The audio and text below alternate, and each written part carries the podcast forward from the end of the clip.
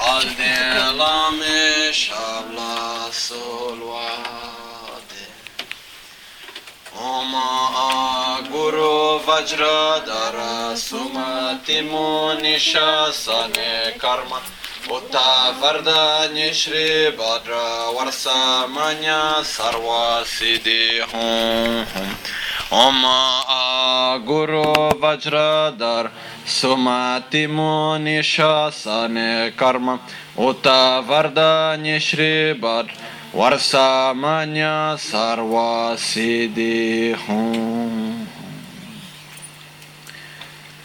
Акюке кудан даги лоя пакюке сундан da gyang pa kyu ke tu dang da gin i tu yer me chin tu jing gi lo pa kyu ke ku dang da gi lum 하큐케 송단다기나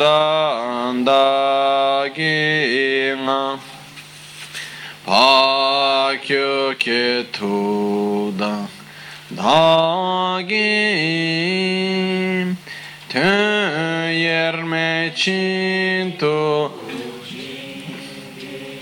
롬 바큐케 쿠다 dagilum Pakyuke sundan dagina Pakyuke tudan dagin Tön yerme çintu cin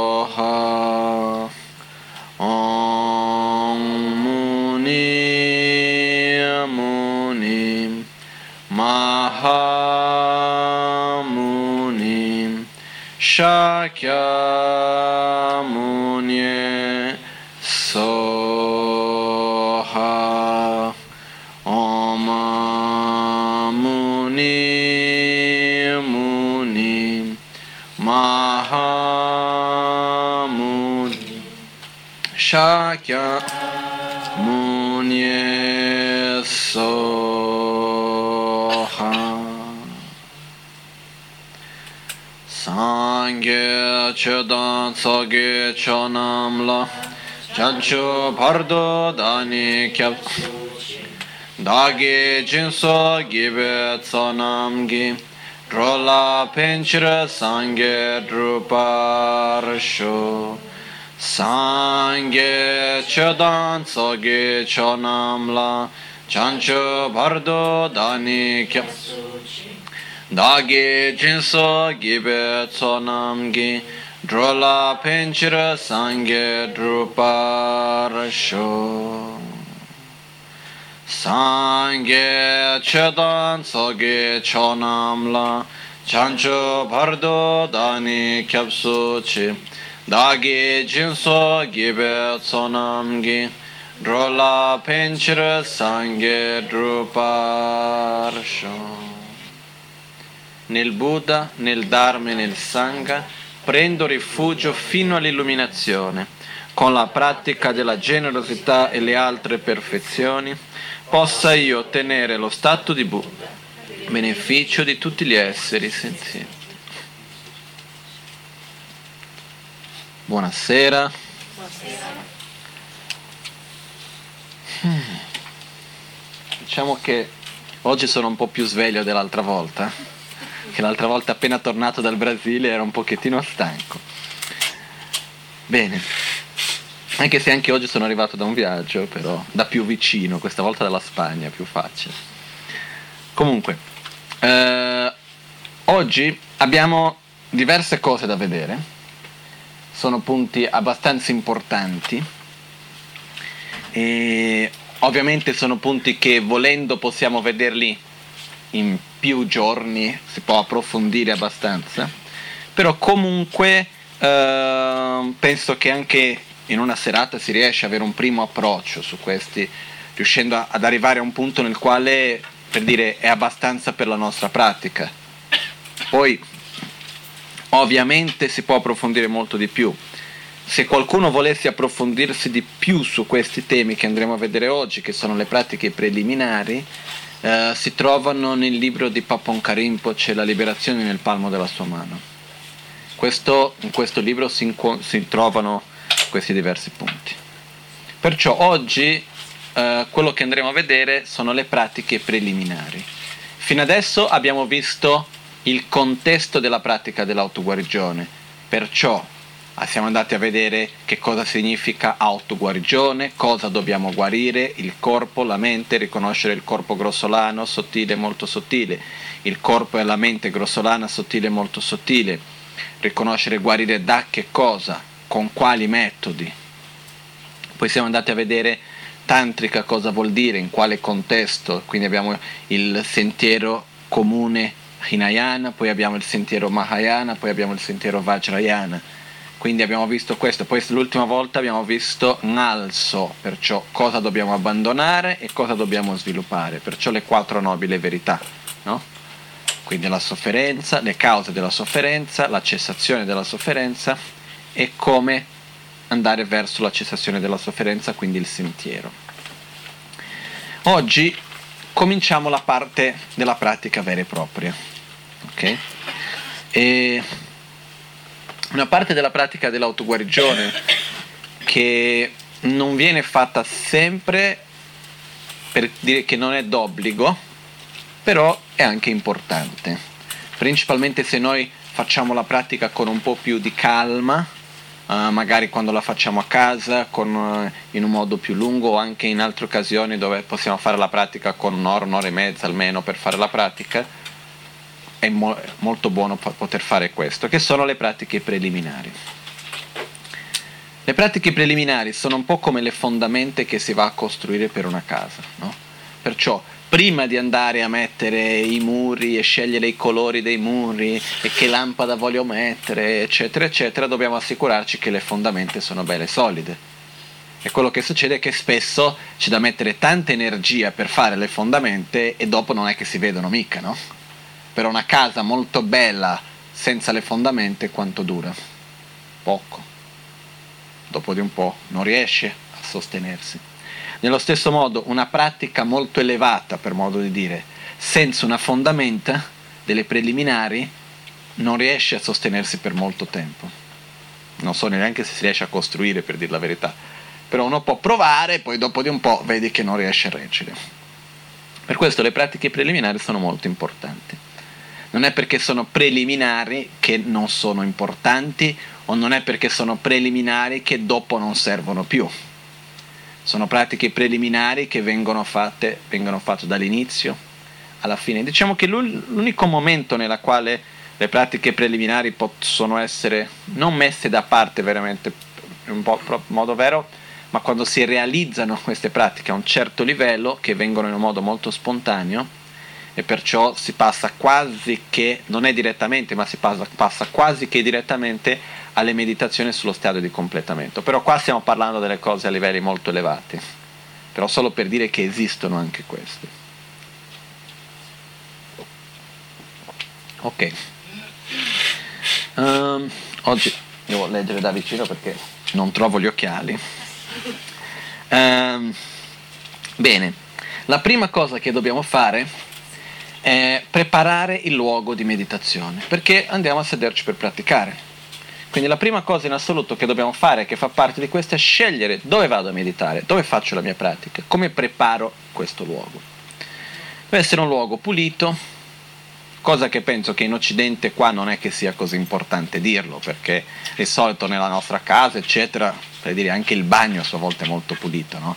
se, veniamo da, se viviamo in Tibet è un po' diverso, perciò da, davano molta enfasi sul fatto che il luogo della pratica spirituale doveva essere pulito e con tutta la enfasi che veniva data, diciamo che è tra i luoghi più puliti più pulito della camera da letto, più pulito della camera da letto che in monastero è la camera dove si fa tutto, per dire l'ufficio, il posto di studio, dove si incontra, una camera multiuso. E di sicuro il gompa è più pulito, però non è che sia pulito. Perciò è sempre messa l'enfasi di pulire. Perché è importante pulire? Uno, per rispetto a ciò che si va a fare in questo luogo. Prima cosa. Seconda cosa, c'è il fatto di um, una forma anche di purificazione e preparazione a quello che andiamo a fare. La parte di purificazione viene da una storia dell'epoca di Buddha, nella quale c'erano una famiglia che sempre che aveva i figli, dopo poco tempo morivano, molto molto piccoli, con pochi mesi. E un giorno andarono da un saggio e questo saggio disse, bene, quello che dovete fare è portare quando nasce il prossimo, che la, la madre della famiglia era a sua volta incinta, e questo saggio disse, guarda, quando nasce questo bambino dovete dare in mano a una ragazza giovane che lo deve portare questo bambino in un incrocio dove passa tanta gente e chiedere a ogni uomo saggio che passa lì una benedizione. Bene, quando nasce il bambino, danno in mano una ragazza, era una ragazza molto dedicata, cammina tante ore finché trova un grande incrocio dove passano tante persone, lo tiene lì e ogni uomo sacro, praticante, uomo, donna che passavano davano una benedizione al bambino. Mi sa che anche qua esiste questa tradizione per dire in ospedale, per esempio, quando nascono i bambini, se passa un, un monaco, un prete o una, qualcuno che viene e dà la benedizione per il bambino. No? Perciò questo si faceva, lei portò il bambino in questo incrocio, hanno fatto diverse tante benedizioni, è ritornato, è stato chiamato di, in tibetano si chiama uh, Lamchewa, o Lamche se non mi ricordo, Lamche, che poi il nome è vero, c'è il nome in sanscrito che non mi ricordo più. Comunque, hanno dato, lui è tornato, dopo un po' di tempo è nato il suo, c'è stato il suo fratello, che è nato uno o due anni dopo, qualcosa del genere, viene suo fratello e hanno fatto la stessa cosa, lo stesso sistema, perché hanno visto che è sopravvissuto quel bambino, però hanno dato in mano una ragazza un po' pigra.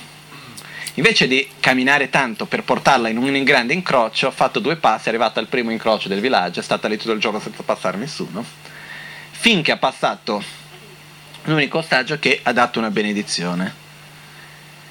E è tornata, tutto bene, e questo è stato chiamato Lamchuma, la piccola strada. Il, primo, il nome che è stato dato al primo, Lamche, vuol dire grande strada, il secondo è stato chiamato Lamchum, che vuol dire piccola strada.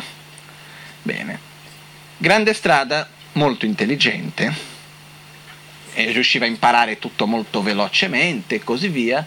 Piccola strada, un po', come si può dire, parole carine, diciamo un po' stupido, non, non era proprio non era intelligente. No, l'opposto di intelligente? Tonto. No, non proprio intelligente, non riusciva a capire le cose, gli insegnava, ha fatto fatica a imparare a leggere e scrivere, proprio tanta fatica. Non riusciva, era un buono però che non capiva niente. Quello che succede, suo fratello diventa un grande erudito in un certo punto e dopo incontra Buddha e si torna un monaco. Eh, questo strada grande strada picchena, piccola, strada piccola, dopo di un po' dice no, anch'io voglio farmi monaco, va e segue la, quello che il, il fratello maggiore ha fatto, entra in monastero, è accettato, tutto, diventa monaco e è messo sotto la guida di suo fratello, che era già diventato un importante nella comunità monastica. Eh, e il suo fratello lo insegnava e per dire se facciamo una preghiera come in Buddha darmi sangha prendo rifugio fino all'illuminazione, no? Lo insegnava diceva, in Buddha darmi sangha prendo rifugio.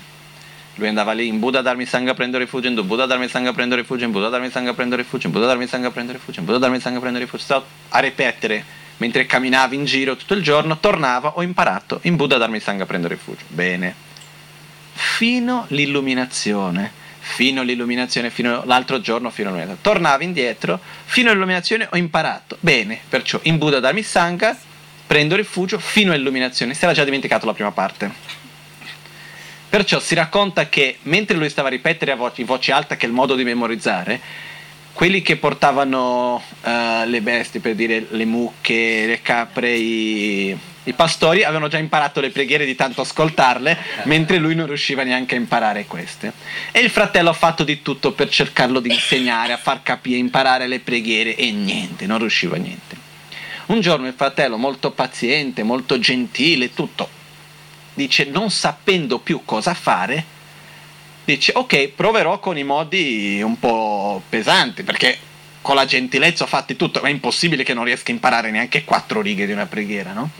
e ha detto vattene via non tornare mai più finché non riesci a imparare una preghiera come questa sei inutile ah, lo caccia via lui rimane malissimo esce piangendo accetta dice vero io sono stupido non riesco non mi merito di, essere, di stare qua nella comunità di Buddha me ne vado e se ne andò, mentre era per strada incontra Buddha.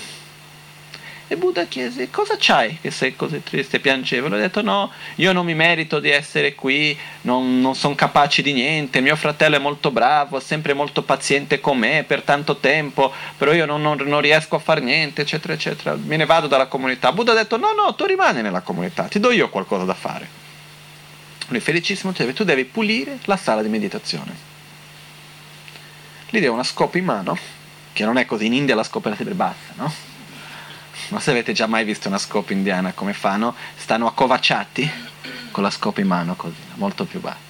Che per noi è scomodissimo, per loro la scopa in piedi è molto scomodo invece. Comunque ha dato la scopa, ma lui doveva pulire fuori dove i monaci lasciavano i sandali, le scarpe e anche dentro dopo. E quello che succedeva è che lui andava lì, puliva e dopo di un po' era sporco un'altra volta e passava tutto il giorno a pulire, tutto il giorno a pulire, sempre, fuori, dentro, tutto il giorno, era contentissimo. E stava lì, e passavano i giorni, passavano le settimane, passavano i mesi, dopo tanto tempo che era lì a pulire, un giorno la sua mente si fece chiara e lui capì e cominciò a recitare mentre puliva. Uh, dul ni sadul main de dul. Lui diceva, pulisco la terra, lo sporco della, pol- della polvere, ma non è la polvere della terra, devo pulire i miei veleni mentali che sto pulendo. Quindi pulisco la rabbia con l'antidoto della pazienza, pulisco la rabbia con l'antidoto della compassione. Uh, il, lo sporco non è lo sporco della terra, ma è lo sporco dell'avarizia. Pulisco l'avarizia con l'antidoto della generosità. E così via, mentre lui puliva, recitava questi versi che gli venivano spontanei, e mentre recitava questi versi spontanei continuava a pulire e effettivamente faceva un lavoro di pulizia interiore.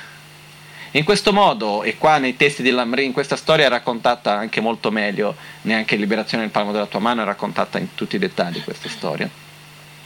E c'è lì anche i versi ci sono anche. E comunque lui pulendo in questo modo riuscì a veramente a purificare la sua propria mente. E quando ha finito questo suo processo, aveva la mente chiara e perfetta e in questo modo è riuscito a ricevere tutti gli insegnamenti e a raggiungere le realizzazioni in quella stessa vita.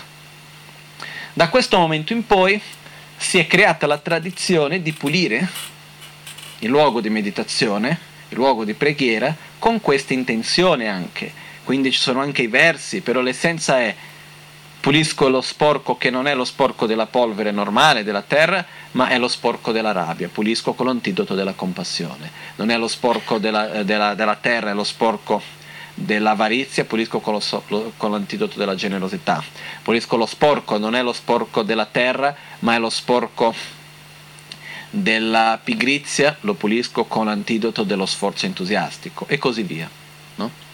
E in questo modo è riuscito a raggiungere queste realizzazioni. Anche per questo che dopo nella, nel, negli anni, nei secoli, si è creata questa tradizione di pulire con queste intenzioni. Perciò prima di cominciare a praticare, nella preparazione del luogo, esiste la pratica di pulire prima.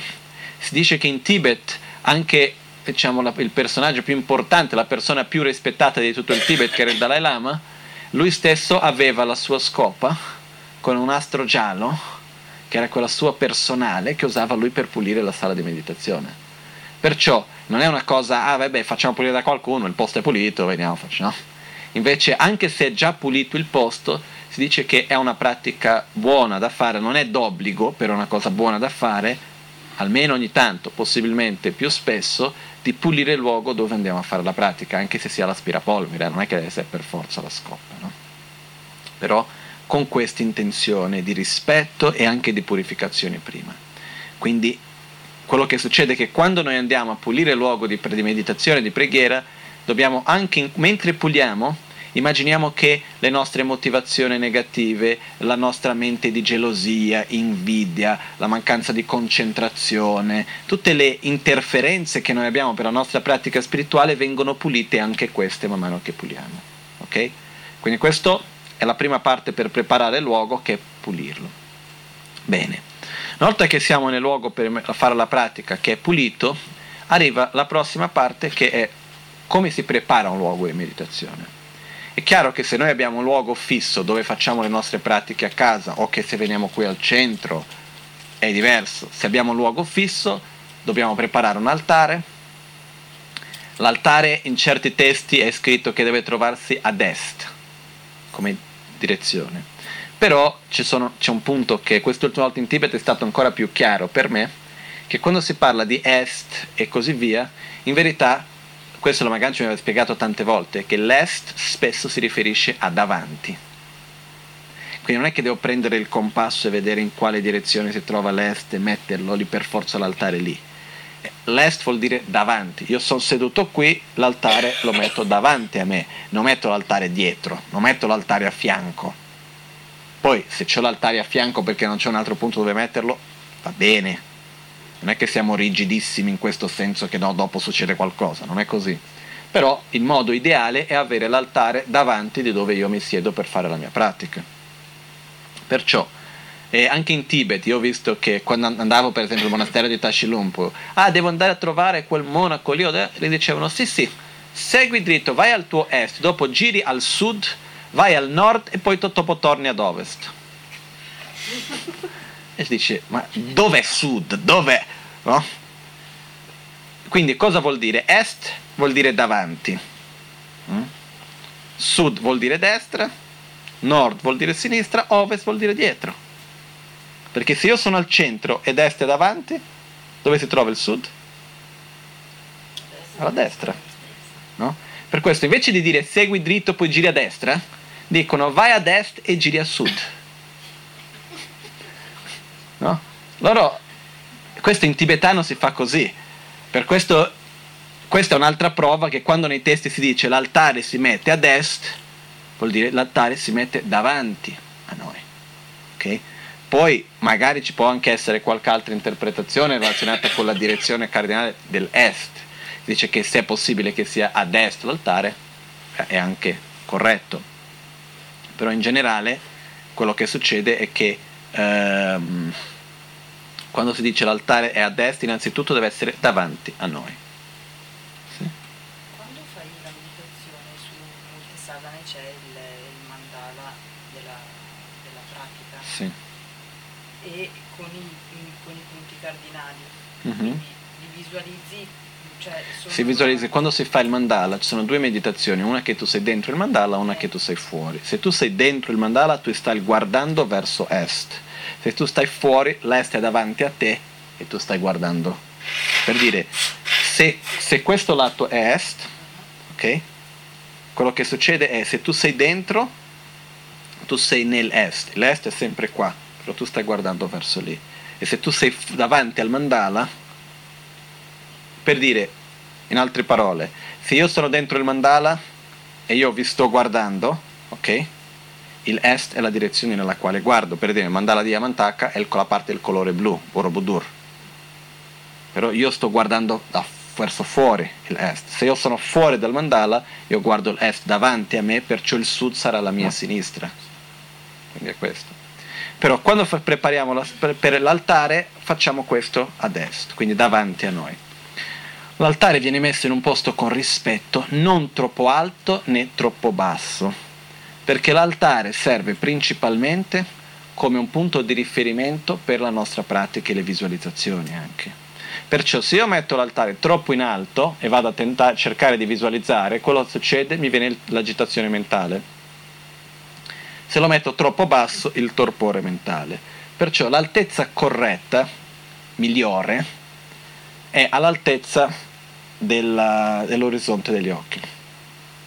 Okay? La, la base dell'altare inizia nell'altezza dell'orizzonte degli occhi. Poi questo perciò va a dipendere anche dall'altezza di dove ci sediamo. Poi dopo nell'altare dobbiamo avere principalmente tre oggetti, che è quello che rappresenta il corpo, la parola e la mente sacra.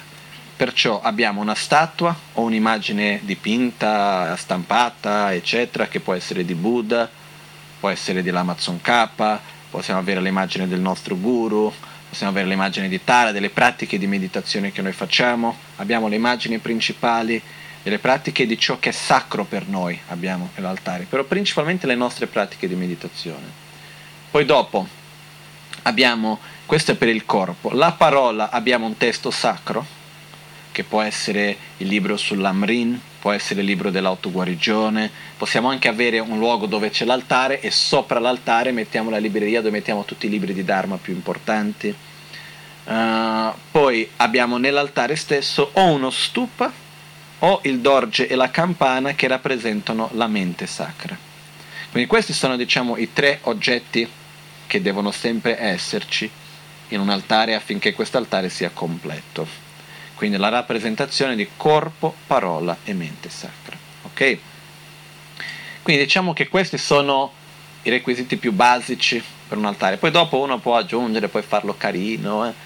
Io una cosa che sempre dico è che per me l'altare deve essere qualcosa con il quale noi abbiamo un'interazione. Sia, non è qualcosa che vado lì, faccio una volta, lo chiudo e fra dieci anni lo vado a riguardare. Ce l'ho lì, quindi devo pulire, ogni tanto non so se c'è una nuova immagine la posso mettere, devo fare le offerte perché questo è anche un modo di interagire, perché l'altare non è un oggetto di adulazione, ma è qualcosa che rappresenta per noi il nostro sentiero spirituale. Quindi è una rappresentazione fisica, materiale del mio proprio sentiero spirituale. Perciò che mettiamo nell'altare ciò che rappresenta per noi il nostro sentiero spirituale. Okay? Quindi la rappresentazione di corpo, parole, mente sacra e perciò e abbiamo in questo modo anche la rappresentazione dell'immagine che rappresenta il Buddha e anche la Sangha, i testi che rappresentano il Dharma. Ok? Uh, bene, poi dopo vado avanti perché abbiamo un po' di bel po' di cose da vedere oggi. Poi però se ci sono dei dubbi specifici per favore chiedetemi. Eh? Bene. Poi dopo di aver preparato l'altare è ovvio che se l'ho fatto una volta ce l'ho lì. No? Facciamo le offerte. L'importanza di fare le offerte è perché le offerte rappresentano per noi il rispetto che noi diamo a questo sentiero spirituale. Ripeto, quando io faccio le offerte davanti a un'immagine di Buddha, io non sto facendo l'offerta all'immagine del Buddha. Non è a quella, a quella, a quella pittura piuttosto che alla statua che io faccio le offerte.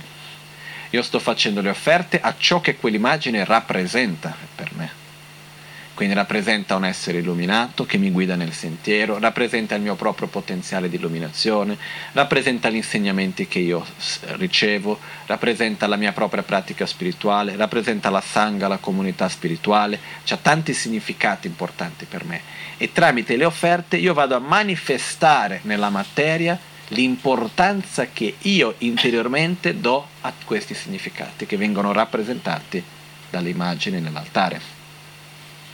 Chiaro questo, no? Perché se no certe volte può sembrare che noi siamo lì a fare le offerte alla statua. Non è questo. La statua con un pezzo di legno può essere carino, no? Non è quello.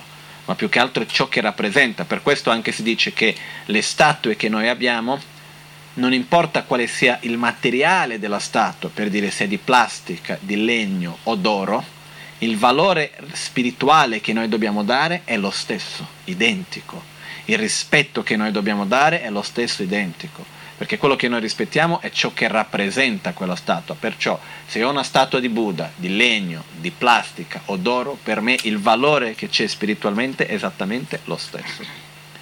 Poi dopo quello che succede, per quale ragione che si fanno le statue dorate d'oro? Perché tramite la materia noi anche manifestiamo l'importanza che abbiamo dentro di noi, il rispetto, la gratitudine.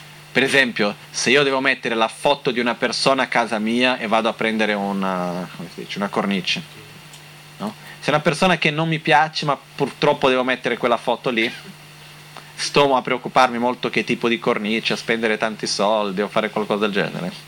No, prendo la cornice che trovo davanti e via magari prendo una, la vado a riusare, no? Invece se io devo prendere la cornice perché è una persona, un momento molto importante per me, che voglio ricordarmi, una persona che ci tengo tanto, eccetera, eccetera, più importante questa persona per me, più vado a ricercarmi la cornice più bella di qua e di là. Perché? Perché è per valorizzare, tramite la materia, io vado a valorizzare quello che mi rappresenta quella foto, quell'immagine. Quindi nello stesso modo quello che succede è che quando si fa un'immagine di Buddha, per rispetto, per rappresentare il valore che io do al significato di quella statua, io cerco di farlo nel miglior modo che posso. Per questo che esistono, si fanno anche le statue d'oro e così via. Perciò non è che una statua d'oro sia meglio di una statua di legno piuttosto che di plastica, ma è che noi rappresentiamo l'immagine di Buddha nella miglior forma che possiamo. Quindi è un modo per valorizzare il significato di Buddha per noi, la immagine di Buddha per noi stessi. Poi dopo, quando facciamo le offerte è esattamente la stessa cosa. Io quando faccio le offerte, quello che sto facendo è mettendo, trasformando, come si può dire, in materia, manifestando tramite la materia il rispetto, la gratitudine che ho verso Buddha, verso il Buddha che mi ci ha dato gli insegnamenti, verso il mio proprio potenziale spirituale, verso gli insegnamenti stessi, il Dharma, la mia propria pratica spirituale, verso la Sangha, la comunità spirituale e così via. Perciò, quando accendo un incenso, quando metto un fiore, accendo una candela, metto una ciotola d'acqua, o sette ciotole d'acqua, o cento ciotole d'acqua, quello che succede è che io non è che sto facendo una cosa come stiamo, si, si può dire, baratteare, no? barattare con Buddha. Guarda, ti do questa offerta, tu cosa mi dai in cambio? No? Non è che siamo, guarda Buddha, oggi c'è una situazione difficile, ti ho fatto tante offerte molto belle oggi, visto che devo risolvere una cosa difficile, oggi ti ho fatto le offerte più belle, mi raccomando aiutami. Non è così, non è questa l'intenzione di fare le offerte, no? Per dire, in Brasile ci sono delle, delle come si può dire, non, non, so se chiamare delle tradizioni o delle, delle chiese evangeliche nuove, e una di queste hanno creato una cosa che mi è, sono rimasto abbastanza sconvolto, che si chiamava uh, sfidare Gesù. Sfidare Gesù vuol dire tu hai un problema, che ne so, del tipo il tuo figlio prende le droghe e lo vuoi che non lo faccia più, hai bisogno che qualcuno non ha più il lavoro, deve bisogno di aiuto, Qualche, qualunque tipo di problemi hai, tu prendi tutto il tuo stipendio del mese, così come lo ricevi, e lo offri a Gesù. E Gesù a sua volta ti deve risolvere il tuo problema. Ovviamente Gesù è la Chiesa, no? E fanno tante cose di questo genere esistono. Però per dire, lo dico questo per dire che ne, esiste spesso nella nostra cultura questa abitudine, io do qualcosa a te, ti faccio l'offerta, tu mi devi dare indietro qualcosa. No? Perciò nel buddismo questo concetto non esiste. Io non, io non credo che neanche nella tradizione cristiana sia questo il concetto. No? Poi dopo chi ha usato queste cose per fare delle cose, di sicuro ci sono. Per dire, queste tradizioni che parlo non sono riconosciute dalla Chiesa, niente di questo genere. E ci sono, per quello che non sapevo neanche se chiamare tradizioni. In Brasile si chiamano delle chiese che ci sono e ci sono centinaia diversi, eh? ogni, ogni, ma migliaia in verità, ogni due per tre app si apre una nuova. Comunque, questo è tutto un altro discorso, lasciamo stare. Il fatto è, quando noi facciamo un'offerta a Buddha, non è che stiamo lì per fare, ah, ti do questo, tu mi dai quell'altro. Non è che Buddha ha bisogno delle nostre offerte, o si offende se facciamo poco. Quando facciamo un'offerta è innanzitutto un processo affinché noi stessi riconosciamo il valore e la preziosità che ha Buddha per me e del mio proprio sentiero spirituale, degli insegnamenti, del mio maestro spirituale e tutto quello che per me esiste di sacro. Perciò, prima di fare la pratica, si fanno le offerte. Possiamo accendere un incenso, una candela, mettere un fiore, poi ci sono anche le offerte d'acqua, che di solito si fa come minimo, diciamo, si può anche mettere una ciotolina sola. Però dai, sette ciottoline non è che sia così difficile da fare. Di solito si fa il minimo di sette ciottoline. Però uno non avendo lo spazio, il tempo, quel che sia, potrebbe a principio anche fare una sola ciotolina, però l'ideale è fare sette. Okay? Uh, bene, poi dopo se qualcuno qui vuole imparare a fare le offerte bene, che non sa fare, magari si possono parlare, qua ci sono tante persone che sanno fare bene le offerte d'acqua che si può condividere così non prendiamo il tempo per quello, ok? Bene, perciò si fanno le offerte e anche è importante, anche se è poco quello che facciamo, andiamo lì, mettiamo, ripeto, un incenso, un fiore, un qualcosina, una frutta, un qualunque cosa che sia, ricordandoci che le offerte che noi facciamo è una manifestazione del rispetto e il valore che noi stessi diamo. È importante non avere attaccamento verso le offerte che vengono fatte, perciò per questo che si fanno le offerte d'acqua, no? che qualcuno può dire no io offro quello che a me mi piace di più e vado lì, che ne so, eh, sono dei cioccolati che mi piacciono tanto, li compro tanti di quei cioccolati, li metto davanti all'altare, però ogni volta che passo sto a guardare il cioccolato che lo voglio mangiare, no, si deve offrire qualcosa al quale noi non abbiamo attaccamento, si offre in una forma veramente, l'ho offerto in una forma veramente, come si può dire, senza attaccamento, no? Verso, verso quello che offriamo. C'è anche una storia molto bella che c'era un monaco al monastero di Sera, questo parliamo di una settantina di anni fa, quasi 60 anni fa magari.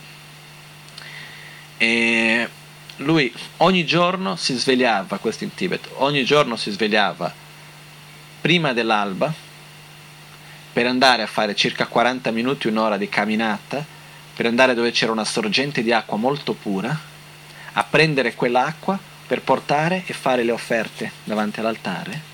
Solo per quello, l'acqua per lui stesso da bere prendeva da un'altra parte. Per ogni giorno andava fino lì per prendere l'acqua per fare le offerte. No? Per questo il fatto di offrire il meglio che noi abbiamo. Quanto sia questo meglio non importa. No? C'è anche, sono storie che nell'epoca di Buddha c'erano dei bambini che hanno visto Buddha passare e hanno avuto molta fede verso di Buddha, però Buddha era molto alto, loro erano piccolini e non avevano niente da offrire, stavano giocando con la sabbia, non avevano altro, perciò hanno preso la sabbia, uno è salito sopra l'altro per arrivare alla ciotola di mendicanza di Buddha no? e hanno messo nella ciotola la sabbia immaginando che era dell'oro e si parla nei testi dei Sutra dei meriti che hanno accumulato come è stata un'azione molto positiva per loro. Perciò non importa in verità quello effettivamente che stiamo offrendo, ma qual è il significato che quello ha per noi e qual è il valore che quella cosa ha per noi. Ok? Quindi penso che sia abbastanza chiaro. No? Una volta che abbiamo finito di fare le offerte, se noi offriamo, se vogliamo fare le offerte complete, perciò mettiamo, facciamo le offerte d'acqua, accendiamo una candela, poi dopo sopra la co- prendiamo un incenso, accendiamo nella candela l'incenso e mettiamo l'incenso. Ok? Bene. Um, per questo abbiamo in questo modo, diciamo, facciamo le offerte. Poi dopo, uh, prossimo punto della pratica di preparazione, il luogo di meditazione dove ci sediamo. Okay? Dove andiamo a sederci è importante innanzitutto una cosa che uno dei miei maestri, Dragon Rinpoche, diceva è di avere un luogo dove noi ci sediamo che è dedicato unicamente alla nostra pratica spirituale. Un luogo, un luogo che quando io mi siedo lì non faccio altro che praticare per fare la mia meditazione, studiare il Dharma, ma qualcosa che sia profondamente collegato col mio sentiero spirituale. Lui pre- più precisamente diceva, è un luogo dove quando mi siedo lì non è unicamente per questa vita. In questo luogo non faccio nulla che sia unicamente dedicato a questa vita. Però è per dire, è un luogo nel quale quando noi ci sediamo lì è per la nostra pratica spirituale. Visto che tanti di noi abbiamo difficoltà di avere un luogo specifico nella nostra casa dove poter sederci solo per questo, quello che io consiglio di fare è di avere o un cuscino, o meglio ancora, fare, farsi un pezzo di... voglio anche far fare questi, questi pezzi di stoffa, quadrato, rotondo, come preferiamo noi. I monaci hanno una cosa così quadrata spesso, però possiamo fare un pezzo di stoffa per dire, o di broccato per, per ricordare il valore e l'importanza della pratica spirituale o semplicemente di cotone se vogliamo ricordarci dell'importanza della semplicità. Scegliamo come vogliamo noi però ci prepariamo un cosettino quadrato 80 x 80 un metro per un metro qualcosa del genere che lo teniamo con noi e sappiamo che quando mi vado a fare la mia pratica metto questo perciò se sto viaggiando io so che nel momento di sedermi metto quello, mi siedo sopra di questo, come si può chiamare? Una stoffa per, per meditare, no? Un telo per meditare, che quando mi siedo su quel telo lo so che è per il mio sentiero spirituale, quindi è un oggetto sacro per me, lo vado a piegare con cura, lo tengo in un luogo con rispetto, lo porto sempre con me per fare la mia pratica di quotidiana, quindi è una cosa che ha un significato importante per me. Ok? Quindi questa è una cosa che possiamo anche preparare e fare. Cose importanti, il luogo dove ci sediamo, se abbiamo difficoltà di sederci con le gambe incrociate, possiamo anche sederci su una sedia, non c'è nessun problema. Mi sono ricordato ora in Brasile, quando vado a Rio de Janeiro, io, io sto nella casa di una signora chiamata Donna Norma e avrà, quanti anni ha Donna Norma? 80? 87, qualcosa del genere e sono rimasto molto colpito positivamente del luogo dove lei fa le sue pratiche. Lei fa le pratiche circa un'ora e mezza, due ore al giorno di pratiche. E c'ha una piccola, lei ha fatica di sedersi con le gambe incrociate, per questo ha una sedia che usa unicamente per fare la pratica, davanti a sé c'è l'altarino, lei fa la pratica di Vajrayogini, quindi c'è l'immagine di Vajrayogini, il dorje la campana, la sadhana che usa, tutto preciso, si siede lì alla mattina e alla sera e fa la sua pratica. No? Molto, c'è l'immagine in mente molto carino come lei tiene tutto e così via. Per dire, se noi abbiamo difficoltà di sederci con le gambe incrociate, possiamo anche avere una sedia, una poltrona, un qualcosa che è dedicato a quello. La cosa importante di dove ci sediamo, sia seduti su una sedia, sia seduti con le gambe incrociate, che non sia né troppo rigido per farci male, né troppo morbido per sprofondare. Non si può dire sprofondare? No? Per se no ci sprofondiamo, per dire non cercare di fare la pratica di meditazione sul divano di casa vostra, perché è difficile, sul divano ci viene da addormentare, da dormire, no?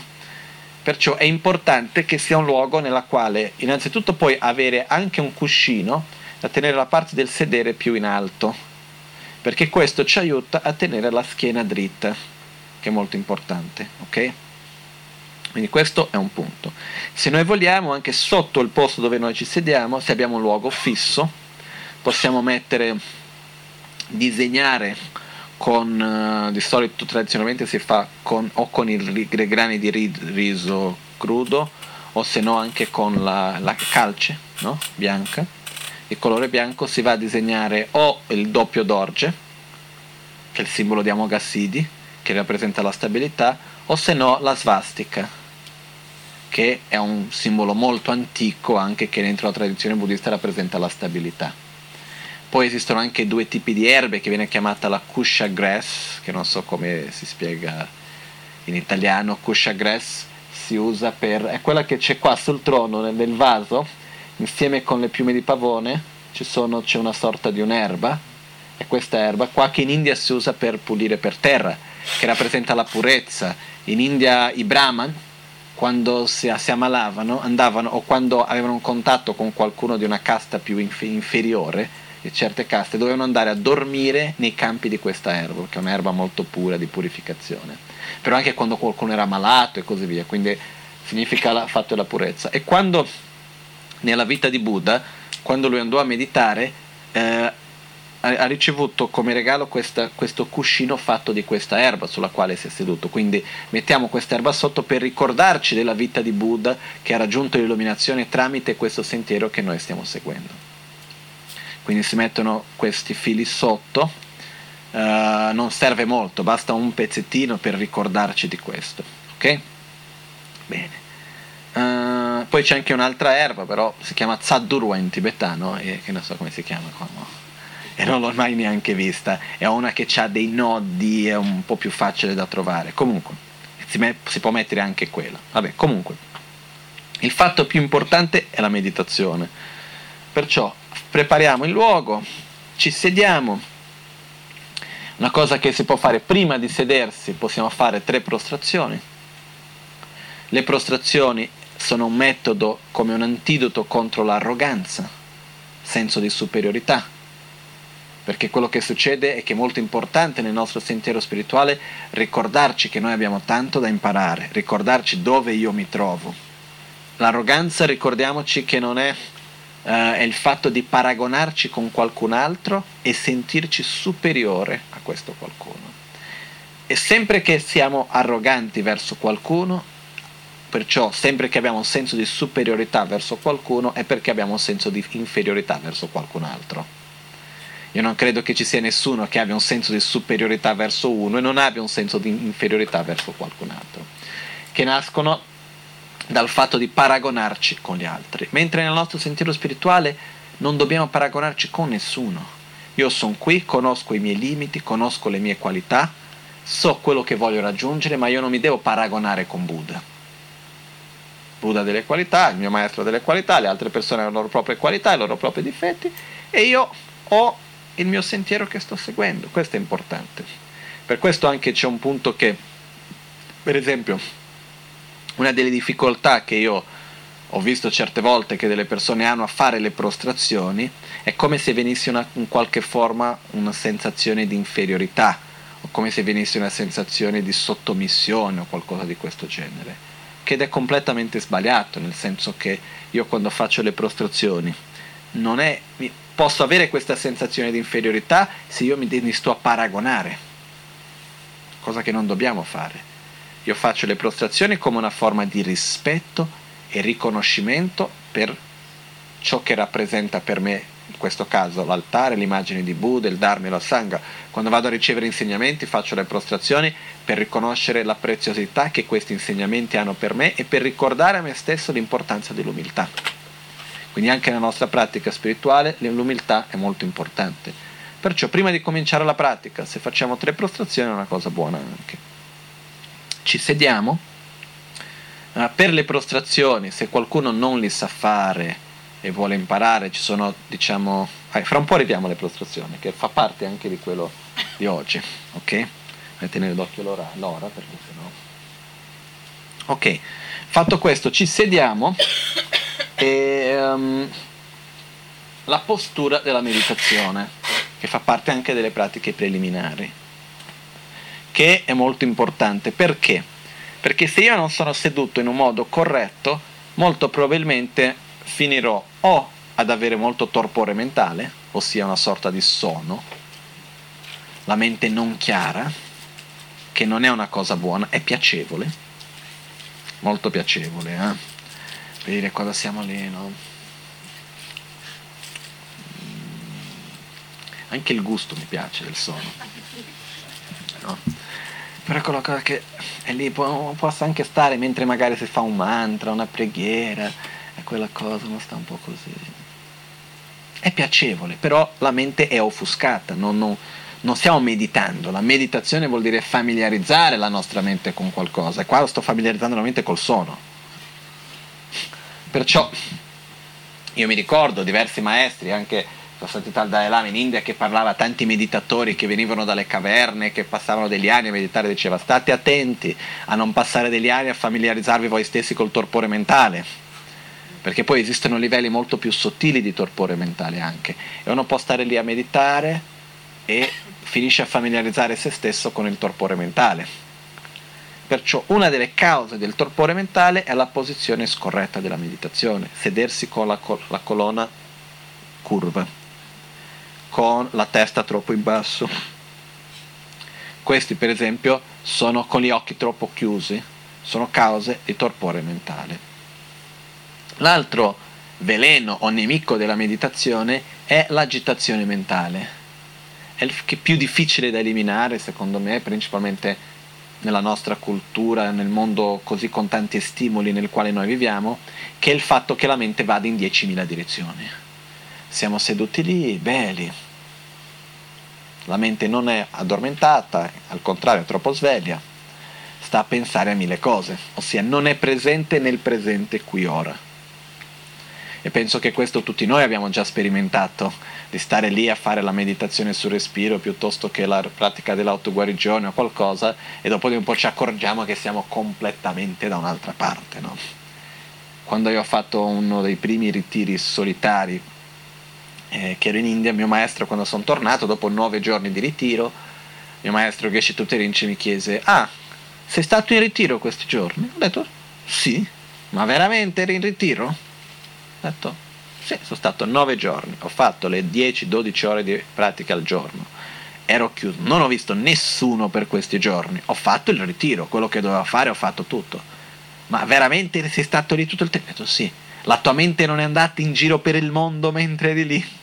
Ho detto ogni tanto un pochettino sì, però sono stato anche abbastanza bravo.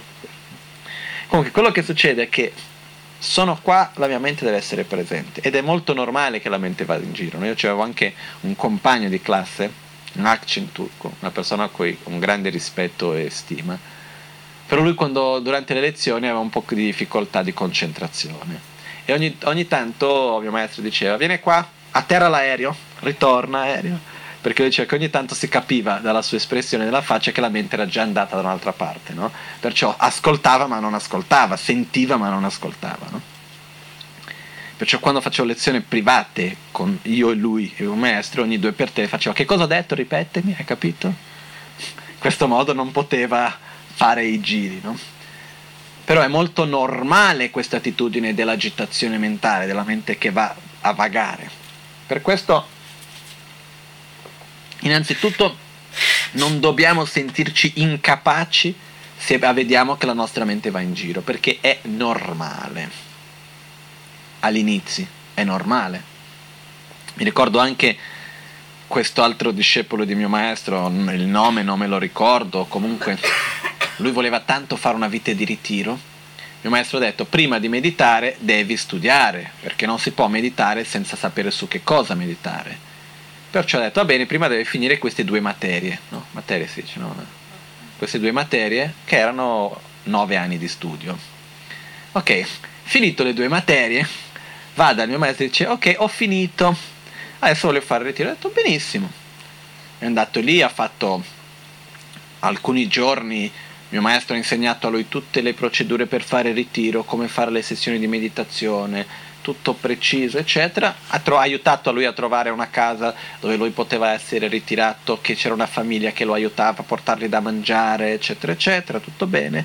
Andò per fare un ritiro a tempo indeterminato, quindi per stare a lungo il ritiro. Tornò dopo due settimane. Il maestro lo guarda e dice, eh, che fai qui?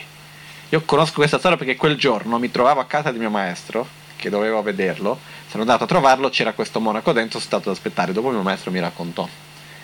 Perciò lui era lì e, e disse, tornò dopo due settimane e dice, che, che sei venuto a fare? Non dovevi stare lì una vita in ritiro e mi torni dopo due settimane.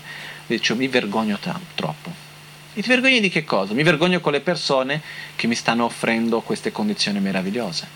Sono in una casa molto bella, curato molto bene, mi danno da mangiare, mi trattano con rispetto e tutto questo e io li sto prendendo in giro. Dice perché li stai prendendo in giro? Ho detto sto prendendo in giro anche te. Dice ma perché? Perché io mi metto lì, faccio tutto quello che mi hai detto, mi metto a sedere per fare la meditazione e tutto.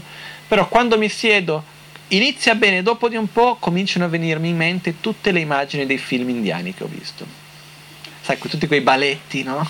quelle cose di Bollywood, comincia a venire tutta Bollywood in mente e non riesco a toglierli. Ho usato tutti i metodi, eh, la respirazione, e di qua e di là. Dura per pochissimo e ritornano le cose. Perché ricordiamoci, ciò che facciamo che è proibito rimane ancora di più sull'impronta mentale, no? E in monastero è proibito andare al cinema, però ai monaci piace tantissimo. Perciò è molto normale e comune che i monaci, quando vanno alla città, non proprio quella, quelli che sono proprio viziati, uh, no, uh, viziati nel senso no, in italiano non è viziati, è addicted, eh, dipendenti del cinema, riescono ad andare anche nella città dove c'è il monastero. È pericoloso farlo, però alcuni vanno. Perché all'uscita del cinema c'è il, il, il maestro di disciplina che aspetta se beccano qualcuno. No? Comunque, poi quando vanno alla città vicina, che sono 80 km, lì norm- succede spesso che magari uh, alcuni monaci si portano i vestiti normali, si cambiano e vanno al cinema, no? Quindi è una cosa che è così, a loro piace moltissimo. Perciò quello che uno fa in modo proibito rimane ancora di più sulla memoria, no? Perciò questo monaco, poverino, voleva meditare, stava lì, poi dopo mio maestro gli ha dato degli insegnamenti, è tornato, poi non so quello che è accaduto dopo. Comunque è per dire che figuriamoci qui la quantità di stimoli che abbiamo. Quando ci sediamo, è ovvio che questi stimoli vengono fuori. Normale, principalmente quando non siamo abituati a meditare. Perciò non dobbiamo disperarci e dire non sono capace. Con il tempo, con la costanza, si riesce a essere presente e meditare bene. Ok? Perciò la postura della meditazione. Prima cosa, le gambe. Se noi abbiamo difficoltà di sederci con le gambe incrociate, possiamo sederci su una sedia, perciò normalmente. Se invece ah, riusciamo a sederci con le gambe incrociate, che è la posizione più comune, eh, in ogni tradizione è un pochettino diversa, per dire nella tradizione thailandese si siede in una postura che per me non riesco neanche a sedermi, che è con una, una gamba davanti e l'altra indietro, che per loro è molto comoda, io non mi trovo assolutamente, magari qualcuno si può trovare. Il punto qual è? La posizione delle gambe serve principalmente per tenere la schiena dritta, ok? E la posizione dentro la tradizione tibetana migliore che esiste sarebbe la posizione dell'otto completo che si chiama, che sono con tutti i due piedi sopra le cosce. Okay? Che perché questa posizione è così buona? Perché quando ci sediamo in questa posizione automaticamente la schiena è dritta. Io non devo fare nessuno sforzo per tenere la schiena dritta. Molto facile questo. Perciò quello che possiamo fare è innanzitutto, se noi magari pratichiamo qualcosa come yoga, uh, come si dice in italiano, allungamento, no? Stretching, stretching inglese. Eh, vabbè, se facciamo stretching o qualcosa del genere, quello che succede è per anche piano piano riuscire a sederci in questa post- posizione se abbiamo l'intenzione di fare più meditazione. Uh, però ricordiamoci che la prima posizione della meditazione è sedete, è scritto nei testi, sedetevi in una posizione comoda. Perciò, se questo è scomodo per noi perché ci fa male al piede, ci fa male alle ginocchia piuttosto che, è meglio non mettersi in questa posizione, se no siamo lì a meditare e la mente è lì nel dolore e questo non aiuta, ok? Perciò, poi dopo c'è l'otto a metà, che sarebbe con una gamba sotto, un piede sotto e l'altro sopra. Quando io devo sedermi più a lungo questa è la posizione che io preferisco tra tutte. Per essere precisi, nei testi dice anche che la distanza tra le due ginocchia deve essere la distanza che abbiamo dal gomito alla mano. No. Vediamo qui. Uh, però quello che è più, più importante a me, io mi trovo bene con la posizione con l'otto a metà. Questa qua, se devo stare qua 15 minuti, 20 minuti, mezz'ora, sto bene così. Se devo stare di più, comincio a faticarmi. Perciò io preferisco sedermi di solito con il lotto a metà. Ok? Perciò un piede sotto e l'altro sopra. Se non riusciamo neanche a questo, facciamo il lotto a un quarto, che sarebbe con tutti e due i piedi sotto. Ok? Uh, bene, la cosa più importante è ricordarci di tenere la schiena dritta e per aiutare a fare questo di usare il sedere leggermente più alto. L'altezza del cuscino dobbiamo regolarla noi stessi, che come ci sentiamo meglio. Di solito è che meglio che sia un cuscino non troppo, ri- non troppo morbido né troppo rigido. Troppo morbido perché dopo di un po' di tempo comincia a sprofondare, perciò una cosa che prima sembrava l'altezza giusta, dopo non lo è più. Quindi un cuscino che non vada a sprofondare. Ok? Uh, anche qua non deve essere secondo me né troppo alto questo cuscino né troppo basso, però magari se noi stessi piano piano vediamo qual è il cuscino nel quale noi ci troviamo bene, uh, poi dopo ce lo possiamo anche portare insieme con noi dove andiamo, il nostro cuscino di meditazione, che questo ci aiuta quando ci sediamo. Ok? Bene, perciò abbiamo le gambe, schiena dritta. Schiena dritta vuol dire dritta però non tesa, non vuol dire la schiena che è tirata. Ok? La schiena tirata non serve, perché questo crea agitazione mentale la schiena deve essere dritta, rilassata, però dritta, come se ci fosse un filo dalla testa che ci tira leggermente. Quindi schiena dritta. Spalle rilassate, le spalle non devono essere né in avanti, né troppo indietro, né squilibrate, però bilanciate ugualmente. Qualcuno può dire, ma le spalle sono sempre rilassate, non è vero? Perché per esempio, quando facciamo la pratica dell'autoguarigione, che si fa in mudra, no? come sono le mie spalle? Sembra normale? No? Era, non era così, c'ero in avanti, con tutta la tensione che si va a creare nel collo, qua, nella cervicale, per questo questo non è, dobbiamo stare rilassati, ok? Per questo quando ci sediamo, se vogliamo anche muovere un pochettino prima per assicurarci che siamo, abbiamo le spalle rilassate, le mani le mani, la postura, tradizione, uh, posture è corretta, no?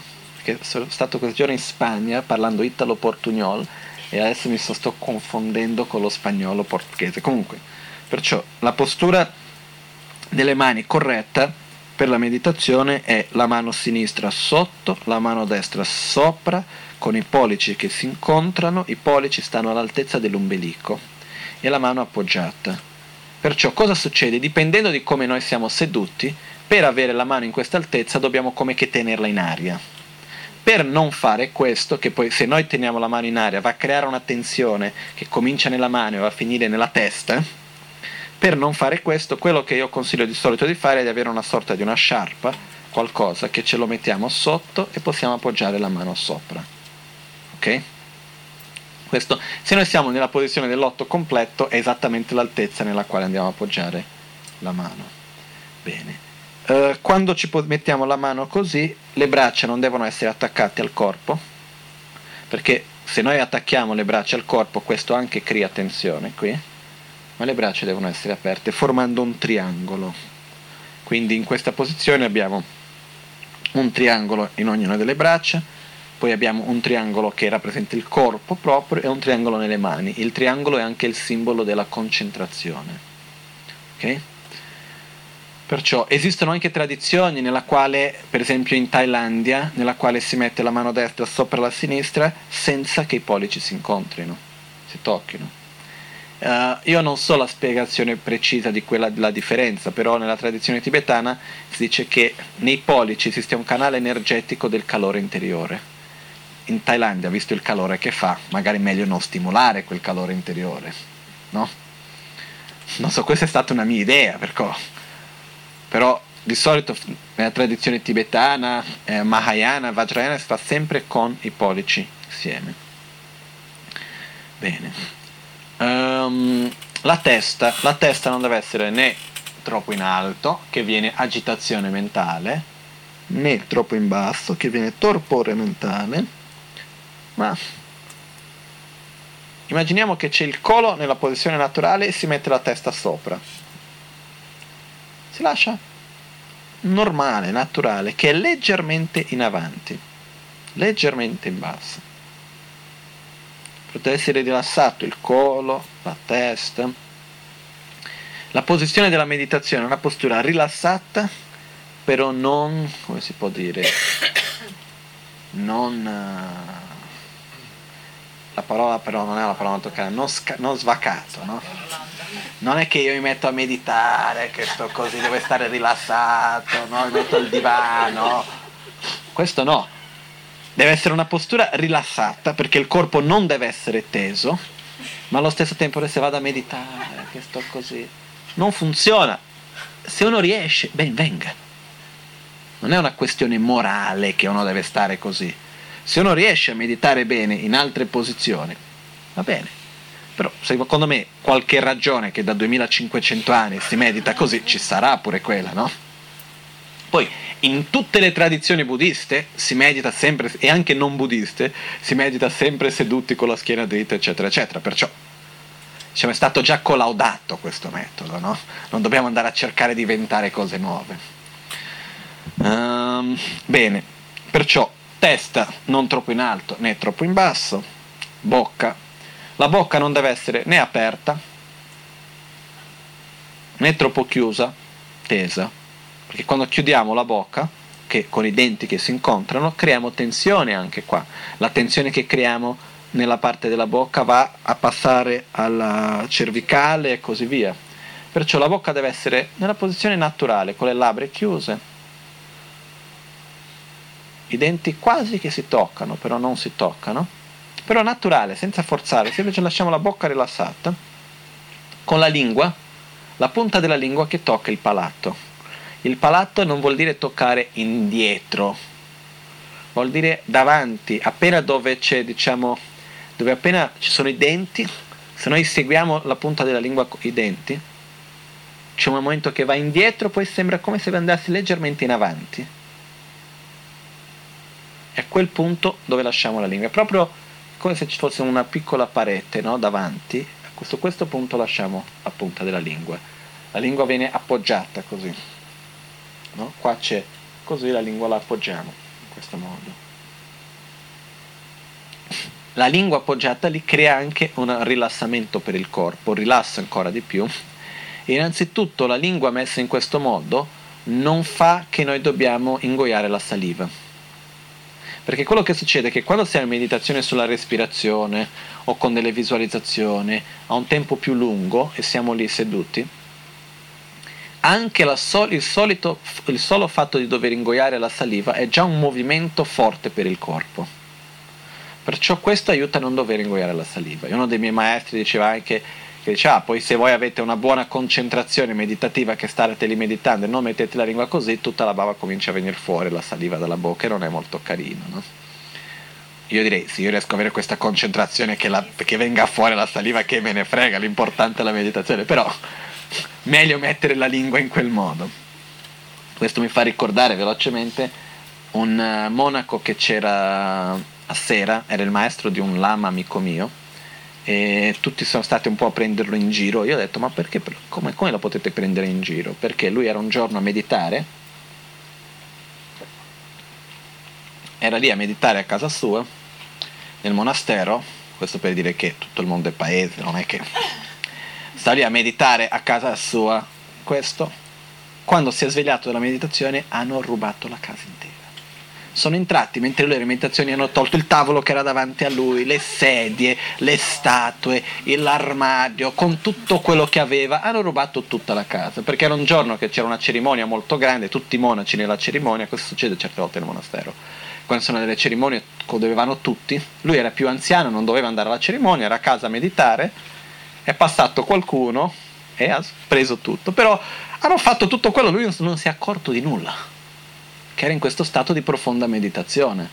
Io ho detto, più che stare male che l'hanno rubato, rigioire che riesci a meditare in questo modo, no? Comunque, quello che succede è, quando ci mettiamo in questa posizione, la lingua a sua volta aiuta a rilassare il corpo. Un grande maestro chiamato Geshe Yeshewanchu diceva che anche il fatto, il contatto col palato rilassa il corpo, è come i bambini che mettono sempre il dito in bocca, perché quel contatto fa rilassare il, il corpo anche. Ok? Gli occhi non devono essere né completamente chiusi, che questo porta il torpore mentale, e né aperti, che porta l'agitazione mentale. Leggermente chiusi, guardando verso il basso. Quando diciamo guardando verso il basso, non vuol dire che dobbiamo vedere la punta del naso perché ci sono testi che dice guardando verso la punta del naso e ci sono persone che sono venute da me dicendo mi viene il mal di testa a tentare di meditare perché non riesco a vedere la punta del naso. Ah, sto lì a cercare di vedere la punta del naso e mi viene il mal di testa. Non dobbiamo per forza vedere la punta del naso, ok? Anche perché per gli italiani sarebbe più facile, per i tibetani, per esempio, da dove è nato la Magad, sarebbe più difficile. Visto le misure dei nasi, veramente farebbe una grande differenza questo, no? Però comunque quello che succede è che guardiamo verso il basso, occhi leggermente chiusi, ok? E con questo abbiamo le sette posture. Quindi uno gambe, due schiena, tre spalle, quattro mani, cinque testa, sei bocca, sette occhi. Ok? Che vengono chiamate le sette posture di Vairocana vengono chiamate le sette posture di Vairocana, non è che ci siano le sette posture di Amitabha, Kshobi e così via, perché Vairocana rappresenta la personificazione dell'aggregato della forma, che è il corpo, perciò la personificazione dell'aggregato della forma pura, perciò questa è la forma corretta di sedersi. E, ehm, c'era un grande maestro in Tibet chiamato Marpa Lotsawa e lui diceva la mia sola postura di meditazione è già molto più valiosa di tutti gli insegnamenti che si trovano oggi in Tibet, diceva lui. Ed era esattamente questa postura che venivano dagli insegnamenti dall'India, vengono dall'epoca di Buddha questi insegnamenti. Comunque questa è la postura. Si dicono sono le sette o otto posture di Vairocana. La ottava postura è la, consape- è la consapevolezza sul respiro, che è molto importante anche quindi di solito viene sempre messa questa, però alcune volte viene contato come 9, altre volte viene contato come 1, per dire 7 più 1 o 8, no, scusate, non come 9, certe volte come 8 o certe volte viene contato 7 più 1. Alla fine è la stessa cosa. Solo per dire se succede che in, in qualche testo potete trovare ah, le 8 posture della meditazione, vuol dire queste 7 che abbiamo appena visto, più la consapevolezza sul respiro certe volte sono le 7 e poi dopo c'è la consapevolezza sul respiro, ok? È il modo semplicemente nel quale andiamo ad elencare. Sì.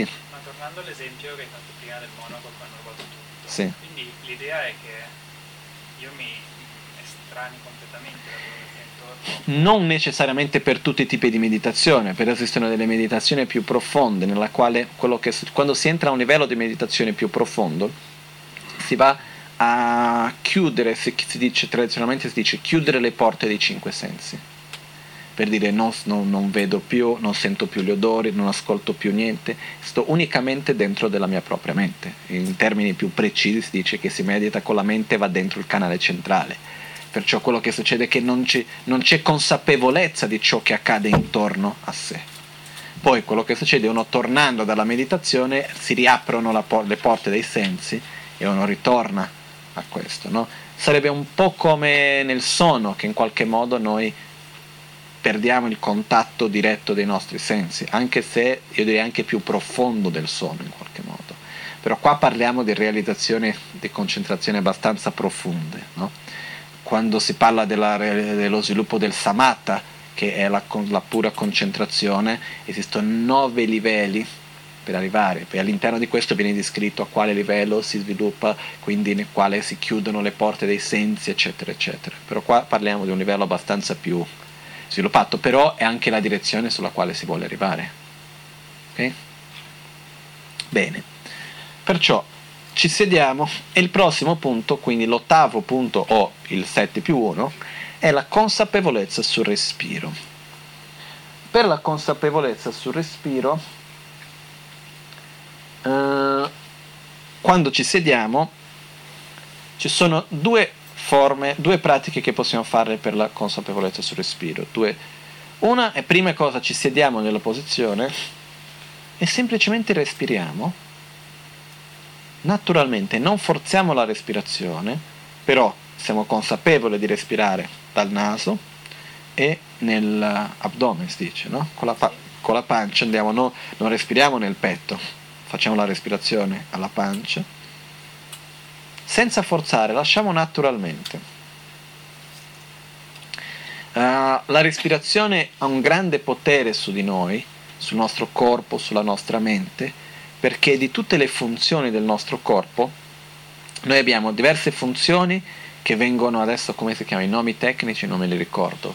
Uh, abbiamo due sistemi nervosi, uno che sono di alcune funzioni che, delle quali noi non abbiamo controllo, simpatico e parasimpatico. Perciò quello che succede è che di solito o vengono gestiti da uno o dall'altro. La respirazione è l'unica cosa che viene gestita da tutti e due.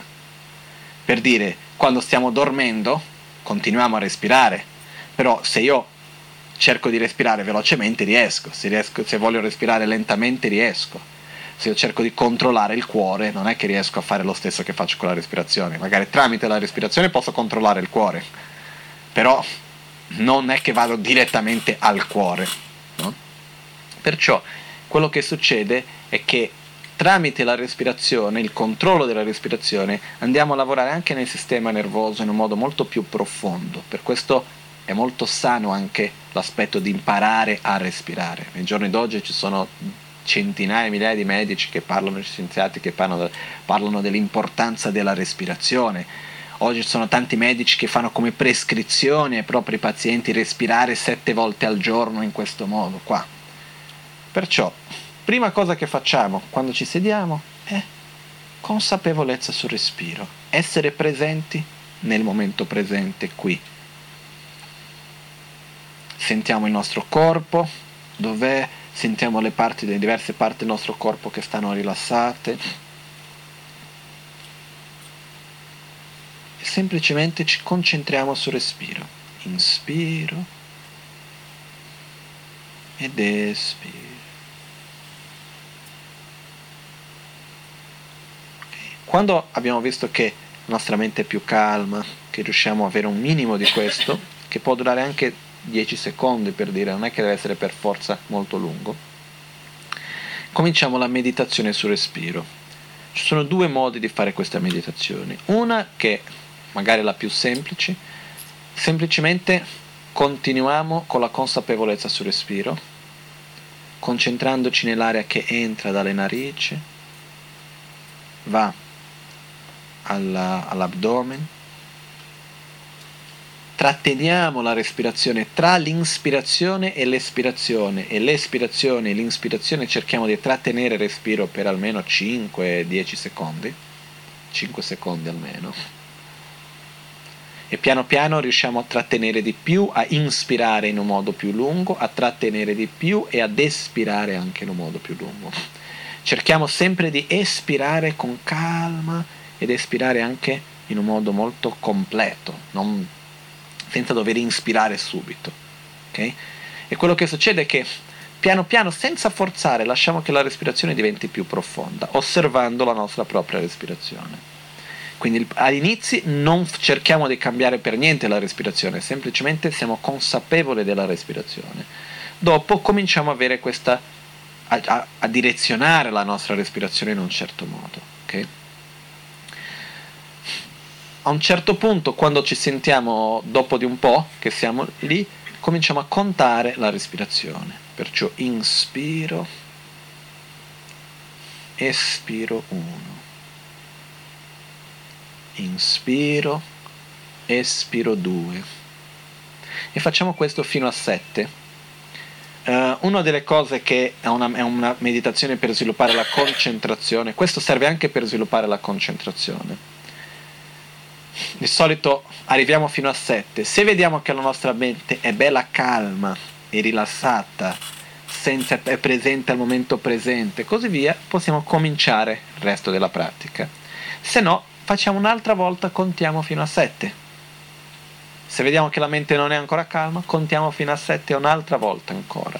Si dice che all'inizio si, si deve contare fino a 7 tre volte poi piano piano si può diminuire sempre di più, si riesce ad arrivare, arrivare allo stesso stato di, di calma interiore, di concentrazione anche con poche respirazioni. Una pratica che si può fare prima di questo, che non è d'obbligo, ma che si può fare, che a me piace molto, è quella che viene chiamata la respirazione in nove cicli. Si fa nel seguente modo. Prima di tutto, come ho detto, concentriamoci sulla consapevolezza del respiro, dopodiché andiamo a visualizzare il canale centrale che parte dalla fronte, no? Vi ricordate che abbiamo visto il corpo sottile, il canale centrale che parte dalla fronte, scende verso la spina dorsale, fino a circa 4 dita sotto l'ombelico, c'è alcune descrizioni che dice che va fino al coccige, si dice, no? Fino al coccige, poi dopo abbiamo i due canali laterali che escono dalle due narici, si affiancano al canale centrale e in fondo entrano al canale centrale, ok? Uh, bene, questa è la visualizzazione più semplice. Quindi cosa facciamo? Visualizziamo i tre canali, visualizziamo il canale centrale più forte, i due canali laterali più piccoli, più deboli. Poi dopo facciamo quello che viene chiamato il pugno Vajra, che è mettere i pollici alla base dei diti anulari, chiudiamo le mani. Questo quando si imparano i mudra, eccetera, si usa spessissimo e si chiama pugno Vajra. Okay? Abbiamo le mani in basso, nelle ginocchia, possiamo le mani, quindi si dice, mm, non è strisciando, però passando le mani dalle gambe in alto e poi mettiamo le mani in avanti, poi cominciando la mano sinistra, passando dove c'è il pollice, fino ad arrivare sotto il braccio destro e poi con la mano destra mettiamo, teniamo il pollice sotto l'anulare il mignolo e con il dito medio andiamo a pressare sopra il dito medio l'anulare, non l'anulare, il, l'indice sopra il dito medio?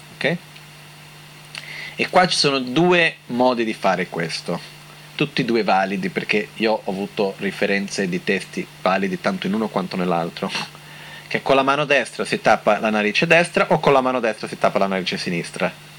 Facciamo che con la mano destra andiamo a tappare la narice destra, ok? Però se qualche volta vedete qualcuno fare nel modo opposto, andate a leggere che nel modo opposto non c'è niente di sbagliato. Io ho visto tanto in un modo quanto nell'altro, perciò cominciamo. Tappiamo prima la narice destra, inspiriamo profondamente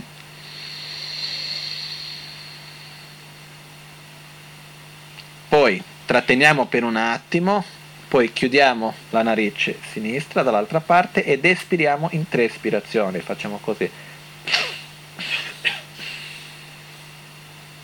Nella terza ispirazione la facciamo più profonda proprio finché tutta l'aria esca, ok? Ricordiamoci sempre di respirare con la pancia. Facciamo questo per tre volte, ok? Quindi ispiriamo profondamente un'altra volta, espiriamo con tre espirazioni corte. Finito questo, l'ultima volta che abbiamo espirato, trattenendo la respirazione, torniamo facendo lo stesso movimento dall'altra parte, chiudiamo questa volta la narice sinistra con la mano sinistra, inspiriamo ed espiriamo tre volte, la stessa cosa. Facciamo questo percorso tre volte. Finito le tre volte, mentre tratteniamo la respirazione, torniamo, mettiamo le due mani nella posizione della meditazione e inspiriamo con le due narici ed espiriamo tre volte profondamente. Ok? In questo voglio anche solo chiarire perché poi dopo possiamo leggere questa pratica in diversi punti in alcuni testi dice in questo momento anche di inspirare ed espirare in tre piccole espirazioni. In altri testi dice invece no, quando si fanno con le due narici si inspira ed espira in una volta sola. Perciò io preferisco quando sono con le due narici inspirare e poi dopo espirare in una volta sola, profonda, invece di fare in tre volte. Quello che visualizziamo in questa pratica è che quando io inspiro dalla narice sinistra, entra l'aria e comincia a pulire il canale sinistro e poi dopo pulisce il canale destro e esce tutte le impurezze, i blocchi energetici che stanno bloccando i nostri canali di energia escono dal canale destro. Okay? Poi dopo facciamo la stessa cosa dall'altra parte, perciò puliamo il canale destro e puliamo il canale sinistro. Dopo visualizziamo che quando facciamo con le, due mani che l'energia entra dai due canali, entra il canale centrale e il canale centrale è bello pulito e riempie il canale centrale. Okay? Questa è in poche parole la meditazione in nove cicli. Sì. No, esce sempre dalle due narici perché il canale centrale è collegato con i due canali laterali. Perciò entra, riempie il canale e poi dopo esce un'altra volta dai due canali laterali. Da sotto, perché se no è collegato sotto. Okay? Perciò inspiro.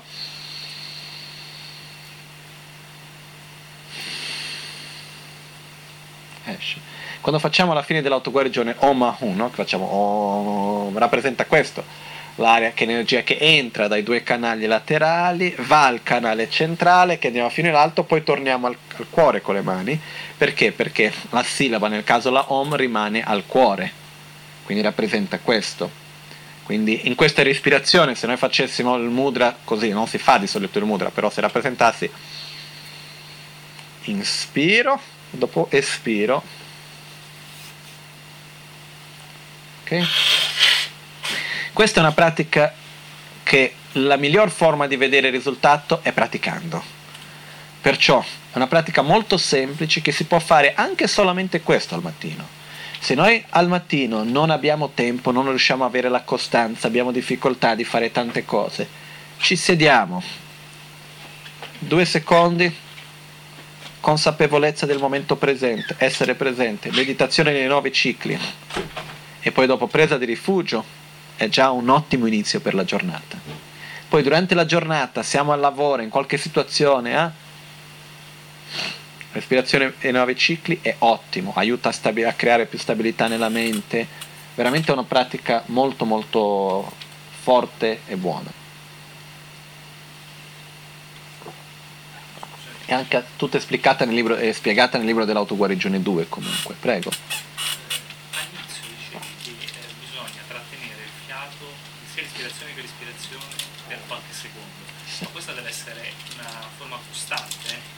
meditazione o è una cosa che si fa solo all'inizio dove tu dici? Quando all'inizio abbiamo più consapevolezza solo sulla respirazione, questo lo facciamo con più attenzione. Poi man mano che creiamo abitudine in questo ritmo di respirazione, poi dopo diventa in una forma più naturale. Per dire, quando io sto facendo la visualizzazione, questo o quell'altro, non sto più a pensare a quello.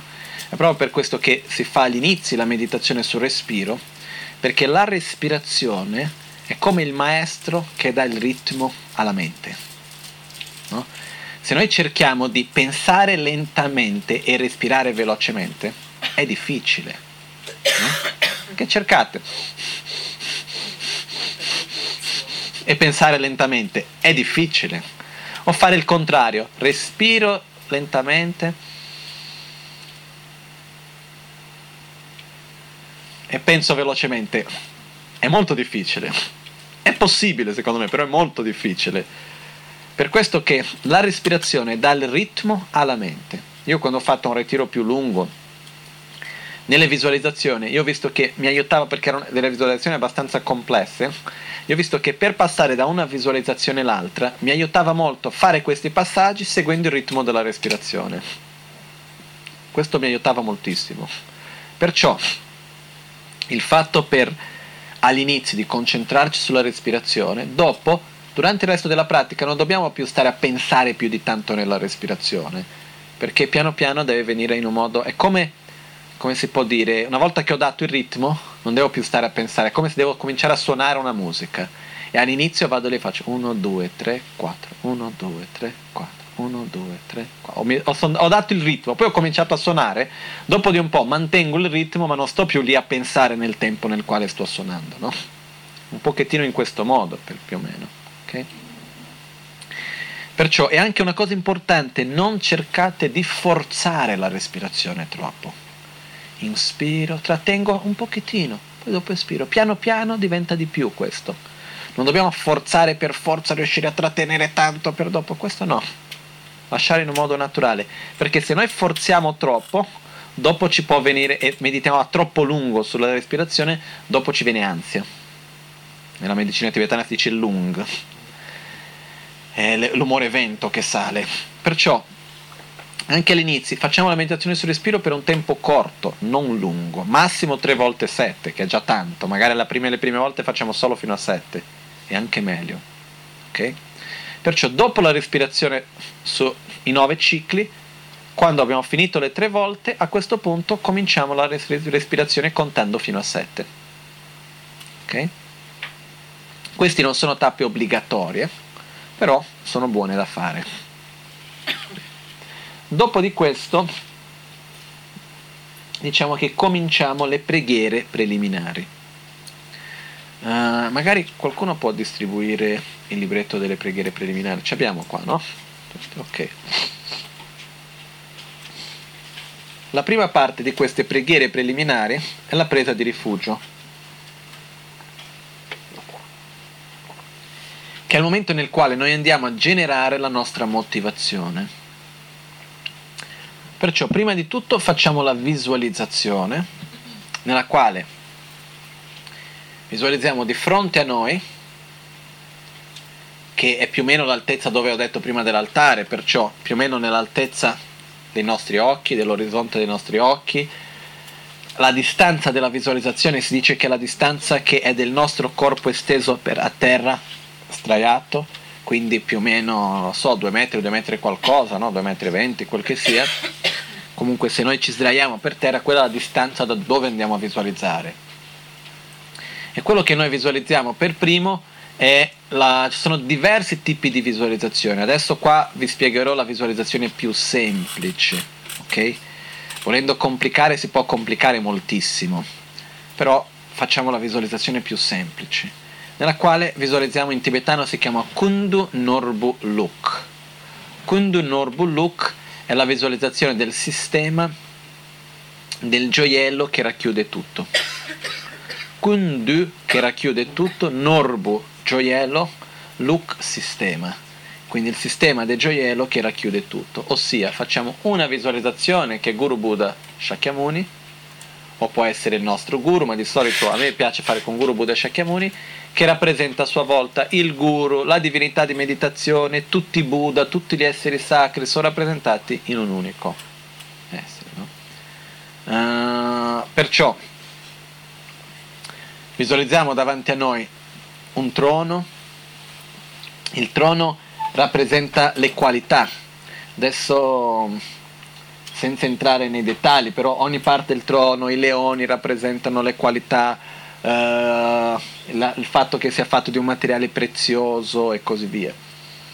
Sul trono ci sono tre cuscini, che è un cuscino di un fior di lotto, poi dopo c'è un cuscino di sole e un cuscino di luna il fior di lotto rappresenta la rinuncia, ossia il profondo, eh, la sincerità nel sentiero spirituale, il fatto di aver abbandonato qualunque speranza di vera felicità nella vita mondana. In altre parole, il fatto di aver abbandonato l'utopia materialista in un modo completo e totale. Uh, che questo non vuol dire necessariamente abbandonare le cose in sé, ma è questo questa relazione che si tiene. Però comunque la rinuncia in poche parole. Rappresentato dal fior di lotto. Sopra il fior di lotto abbiamo il cuscino di sole e il cuscino di luna. Il cuscino di sole rappresenta l'energia femminile, rappresenta la corretta visione della realtà, eh, perciò la saggezza, la saggezza che realizza la natura ultima dei fenomeni. E poi dopo il cuscino di luna rappresenta a sua volta l'energia maschile, il metodo, amore, compassione, gioia spontanea. Perciò queste sono delle qualità che abbiamo, rinuncia, bodhicitta, corretta visione della realtà, che vengono a sua volta, ho fatto un piccolo errore che c'è il fior di lotto, poi dopo c'è il cuscino di luna, poi dopo il cuscino di sole sopra. E questi rappresentano le qualità di colui che è seduto, che ha realizzato queste qualità. Poi ci sono tantissimi altri significati per questi tre cuscini, però questo è il significato più semplice iniziale. Bene, uh, sopra di questi tre cuscini è seduto Guru Buddha Shakyamuni, nella forma di Buddha Shakyamuni, che è questa immagine che abbiamo qua dietro.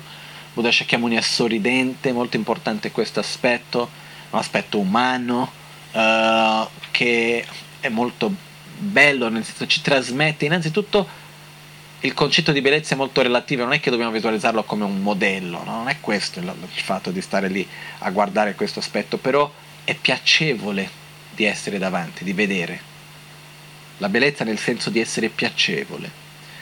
Uh, Buddha Shakyamuni a sua volta ha un corpo di colore dorato, uh, la mano destra che tocca a terra col mudra della stabilità, la mano sinistra che tiene appoggiata sulle gambe col mudra della concentrazione meditativa, è vestito con le vesti monastiche, ci sorride, ci emana amore, compassione, protezione, saggezza. Dal suo cuore si emana una aura molto bella, multicolorata, che si espande all'infinito e noi veniamo come che abbracciati da questa aura. Quindi in poche parole questa è la immagine che noi visualizziamo davanti a noi. Intorno a noi visualizziamo tutti gli altri esseri. Ci sono diversi modi di fare questa visualizzazione, a me mi piace quello nella quale alla mia destra metto le persone che voglio bene, gli uomini, alla, alla sinistra le donne, le persone che voglio bene, perciò famiglia, amici, eccetera, eccetera, metto a fianco. Dietro metto tutte le persone verso cui io ho indifferenza, che non conosco, che non, non, ho, non ho né attrazione né avversione, e davanti tutte le persone verso cui ho avversione.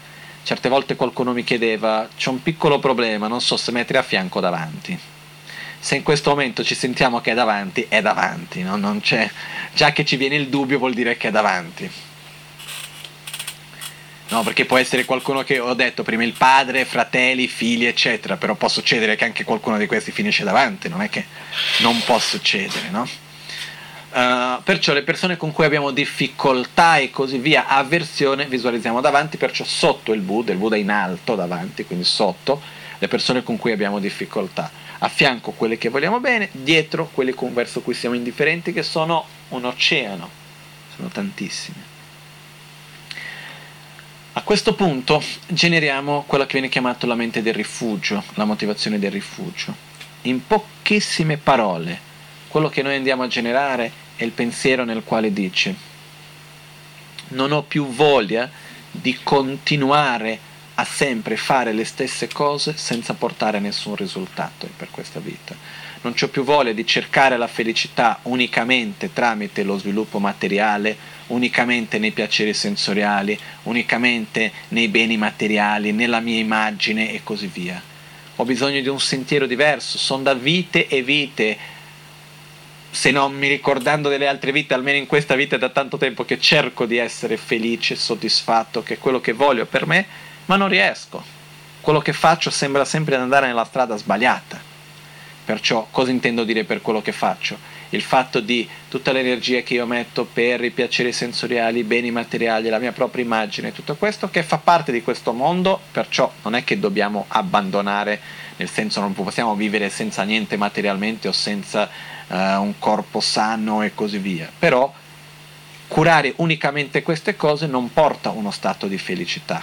Perciò con questa consapevolezza diciamo, diciamo oh Buddha, tu che hai già fatto questo percorso, sei riuscito a uscire da questo ciclo di sofferenza, per favore aiutami. Prendere rifugio in poche parole vuol dire chiedere aiuto. Perciò noi chiediamo a Buddha, Buddha veramente aiutami, non ce la faccio più di questo samsara, di questo ciclo di sofferenza, nella quale si risolve una cosa e mi appare un'altra, e c'è questo e poi dopo c'è quell'altro non ho più voglia di stare qui, non ho più voglia di stare in questo, stare qui intendo dire non questo mondo, ma in questo ciclo interiore nella quale io mi trovo. Perciò per favore Buddha, aiutami. Perciò prendiamo rifugio nel Buddha, prendiamo rifugio nel Dharma, che sono gli insegnamenti e il sentiero spirituale. Prendiamo rifugio nella Sangha, che è la compagnia spirituale che ci aiuta in questo percorso. Perciò prendiamo rifugio in Buddha, Dharma e Sangha.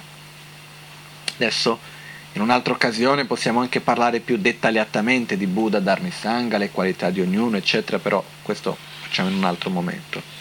In questo momento della pratica è quando noi prendiamo rifugio, perciò generiamo questa mente di dire non ho più voglia di stare nel samsara, voglio uscire completamente del ciclo di sofferenza, perciò Guru Buddha, per favore, aiutami. Quindi la presa di rifugio è proprio come un chiedere aiuto. Prendiamo rifugio nel Buddha che ci guida nel sentiero, prendiamo rifugio nel Buddha che io un giorno diventerò, ossia il mio proprio potenziale di illuminazione. Prendiamo rifugio nel Dharma, che sono gli insegnamenti, prendo rifugio nella mia propria pratica spirituale e nelle qualità interiore che io un giorno svilupperò, ossia nel mio potenziale. Prendo rifugio nella Sangha, che mi aiuta e mi guida nel sentiero come una compagnia spirituale e prendo rifugio anche in me stesso come un potenziale aiuto per gli altri. Perciò in questo modo, quando siamo, generiamo questa motivazione e recitiamo Namo Guru Bhye, Namo Buddhaya, Namo Dharmaya, Namo Sangaya e alla terza volta facciamo Namo Triratnaya. No? Uh, qua in questo abbiamo proprio all'inizio, pagina 2, no? metodo breve per la presa di rifugio. E, um, si può fare anche lentamente, si può fare uh, Namo Guru Bhye Namo Buddhaya. O se no possiamo semplicemente fare Namo Guru Bhye Namo Buddhaya Namo Dharmaya Namo Sangaya Namo Guru Bhye Namo Buddhaya Namo Dharmaya Namo Sangaya Namo Guru Bhye Namo Buddhaya Namo Dharmaya Namo Sangaya Namo Triradnaya Se vogliamo possiamo anche ripetere più volte ognuno di loro e così via. Perciò prendiamo rifugio anche innanzitutto nel Guru che rappresenta l'unione di Buddha, Dharma e Sangha. Rappresenta per noi tanto il Buddha, colui che ci guida nel sentiero, rappresenta il Dharma, gli insegnamenti e la compagnia spirituale anche. E tutto questo viene rappresentato nelle immagini di Guru Buddha, Shakyamuni. ok? A sua volta, quindi dal suo cuore, mentre facciamo questa richiesta, visualizziamo che Guru Buddha Shakyamuni accetta la nostra richiesta di rifugio con un sorriso e dal suo cuore si emanano raggi di luce, o meglio scusate, dai suoi cinque chakra dal capo, la gola, il cuore, l'ombelico, il chakra segreto, si emanano raggi di luce dei cinque colori, quindi bianco, rosso, blu, giallo e verde, che si assorbono nei nostri cinque chakra, purificando i nostri cinque chakra, togliendo le negatività e come creando le condizioni affinché anche noi possiamo sviluppare le nostre qualità al loro massimo potenziale. Visualizziamo che le persone che sono intorno a noi, anche loro chiedono rifugio e viene concesso anche a loro il rifugio. Poi dopo di questo facciamo la presa di rifugio e sviluppo della bodhicitta, che è questa preghiera che abbiamo fatto all'inizio oggi, che è Sangye Chedan Sogi Chonamla Janjobardo Dani Kyasuchi Dagi Jinso Gibe Tsonam Drola Pencher Sangye Druparsho. Nel Buddha, nel Dharma e nel Sangha prendo rifugio fino all'illuminazione. Con la pratica della generosità e delle altre perfezioni possa io ottenere lo stato di Buddha per il beneficio di tutti gli esseri senzienti. In questo momento della pratica ci sono modi, diversi modi nel quale si può fare. Io vi spiego quello che io preferisco di fare. Uh, nella prima parte, quando abbiamo preso rifugio, facciamo la parte del rifugio nella quale chiediamo aiuto. A Buddha come colui che mi guida nel sentiero, al Dharma gli insegnamenti e al Buddha che è la compagnia spirituale, il guru che rappresenta tutti e tre per me. Poi dopo, quando facciamo la parte nella quale facciamo la presa di rifugio e sviluppo della bodhicitta, andiamo a fare la presa di rifugio che viene chiamato risultante, quella è la presa di rifugio della causa, e poi dopo c'è la presa di rifugio del risultato, che è prendo rifugio nel Buddha che io un giorno diventerò, ossia nel mio proprio potenziale di illuminazione. Prendo rifugio nella mente illuminata che un giorno svilupperò, ossia nel mio proprio potenziale di trasformazione interiore, nella mia propria pratica spirituale. Perché la pratica spirituale non è la recitazione o la posizione, è la trasformazione della mente. Poi dopo prendo rifugio nella Sangha che io un giorno diventerò, ossia nella compagnia spirituale per aiutare gli esseri nel sentiero che un giorno diventerò, sia il mio proprio potenziale di realizzare gli insegnamenti e poter aiutare gli altri in questo sentiero. Quindi prendo rifugio in Buddha Dharmisanga, nel Guru, in Buddha Dharmisanga, e a questo punto sviluppo un profondo desiderio di aiutare tutti, quindi osservo tutti gli esseri che sono intorno a me, vedo la loro sofferenza, le loro difficoltà e chiedo a Guru Buddha, per favore aiutami, per favore concedimi rifugio affinché io possa raggiungere l'illuminazione, possa sviluppare le mie qualità al loro massimo potenziale, possa eliminare le mie negatività completamente affinché io possa aiutare tutti gli esseri a uscire dal ciclo di sofferenza. Facciamo questa richiesta con questa preghiera, Sangha Chodan Chonamla, e a questo momento visualizziamo che da Guru Buddha Shakyamuni davanti a noi viene una emanazione dal suo cuore, è come che da una candela che è accesa io accendo un'altra candela. Quindi viene un'altra emanazione che viene sul nostro capo, si gira nella stessa direzione, scende dal chakra del capo dentro il nostro canale centrale, diventa più piccolo, e al nostro cuore dove c'è un fior di lotto aperto, con un cuscino di sole e di luna, e c'è, e c'è anche là dove il nostro corpo, parole mente molto sottile si trovano questa emanazione di Guru Buddha viene, si siede al nostro cuore e diventa inseparabile col nostro corpo, parole e mente molto sottile, o meglio, il nostro corpo, parole e mente molto sottile diventano inseparabili della stessa natura del corpo, parole e mente di Guru Buddha, Shakyamuni. Perciò in questo momento visualizziamo che noi ci trasformiamo in una forma pura, in altre parole, prendiamo quelle qualità, quel potenziale di illuminazione sul quale pre- abbiamo preso rifugio e lo portiamo verso il presente. A questo momento, facciamo, eh, dopo di questo, facciamo le sette meditazioni limitate. E mentre facciamo le sette meditazioni limitate, visualizziamo che dal nostro cuore si emanano raggi di luce che vanno a tutti gli esseri senzienti che sono intorno a noi, e non solo gli esseri umani, ma di tutti gli esseri viventi, vanno ad ognuno di loro, si trasformano nella forma di ciò che loro hanno bisogno in quel momento, per dire quelli che hanno freddo nel calore, quelli che hanno troppo caldo nella freschezza, quelli che hanno fame nella forma di cibo, quelli che sono malati delle medicine nella guarigione e così via. Una volta che loro sono liberati dalle sofferenze più grossolane, questi raggi di luce si manifestano nella forma degli insegnamenti del Dharma che li guida nel sentiero spirituale finché raggiungono l'illuminazione perciò tutti raggiungono l'illuminazione, però non è la luce che viene da noi che va lì e gli dona l'illuminazione e torna, non è una cosa assistenziale in questo senso, ma è, si trasfer- manifesta nelle condizioni favorevoli affinché ogni essere possa raggiungere l'illuminazione. In questo modo questo rappresenta anche il fatto di riconoscere il potenziale di ogni essere di raggiungere l'illuminazione, c'ha tanti significati questa pratica. Da questo va ad ogni essere mentre facciamo le sette meditazioni limitate e poi dopo ritorna al nostro cuore.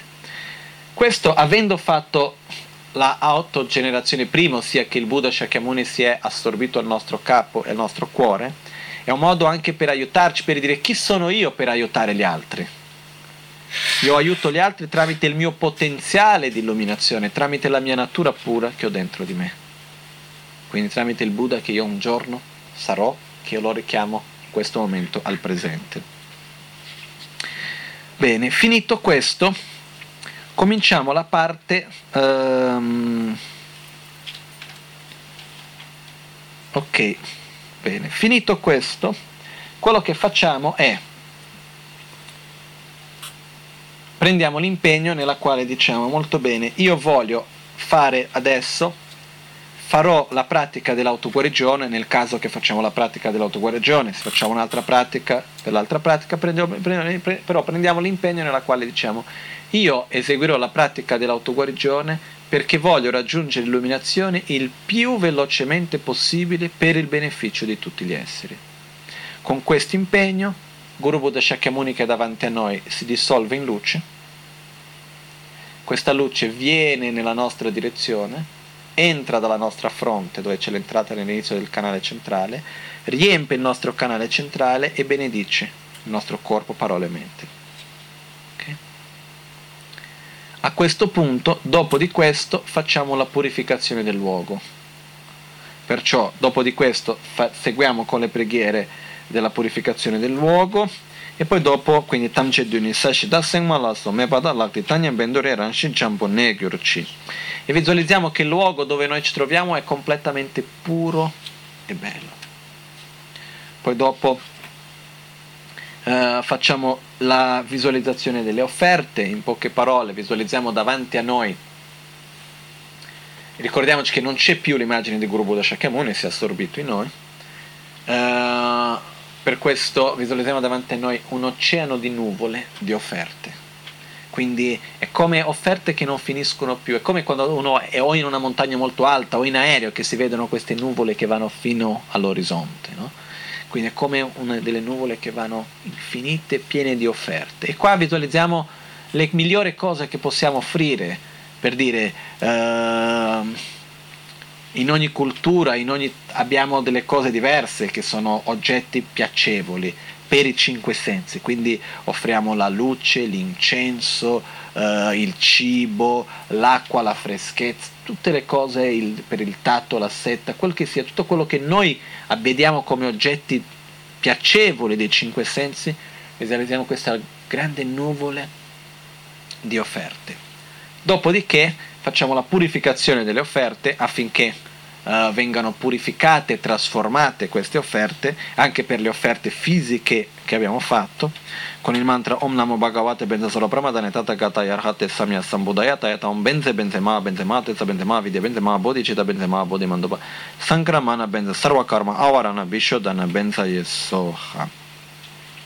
E poi dopo facciamo eh, quello che viene chiamato la preghiera dell'espressione del potere della verità che in italiano dice per il potere della verità dei tre gioielli, ossia Buddha, Dharma e Sangha, e le benedizioni di tutti i Buddha e Bodhisattva, come pure per il grande sforzo generato nelle due accumulazioni, le due accumulazioni è l'accumulazione di merito e saggezza. Nel sentiero verso l'illuminazione dobbiamo accumulare due tipi di azioni, di energie. Viene chiamata l'accumulazione di merito, che viene tramite la pratica della generosità, della moralità, della pazienza, che è l'opposto dei veleni mentali, e l'accumulazione uh, di saggezza che, che, viene tramite la meditazione e la familiarizzazione con la corretta visione della realtà. Ok, adesso poche parole così. Quindi quello che succede tramite quel potere delle due accumulazioni e per il potere del puro inconcepibile Dharma dato. Dharma dato è la essenza della mente del Buddha, ossia la mente pura di Buddha, possono queste offerte diventare reali. Cosa vuol dire questo? Uno può dire chi sono io perché queste offerte siano reali? Sono semplicemente manifestazioni della mia mente, già che riesco a visualizzare tanto, ma sono pure visualizzazioni. Che serve visualizzare tutto questo per offrire? Non sto offrendo niente, sto offrendo una storia che mi faccio nella mia testa, no? Però quello che succede è che con questa preghiera noi chiediamo o Guru Buddha o ai, agli esseri sacri, se io do a voi un fiore, come, come è stato quella storia che ho detto prima, se offro della sabbia immaginando che è dell'oro, tramite i tuoi meriti li puoi ricevere come oro. Non è tramite me, io non so nessuno, non, non, non, non ho fatto niente, però tramite il potere dell'energia positiva che tu hai accumulato, dei tuoi meriti.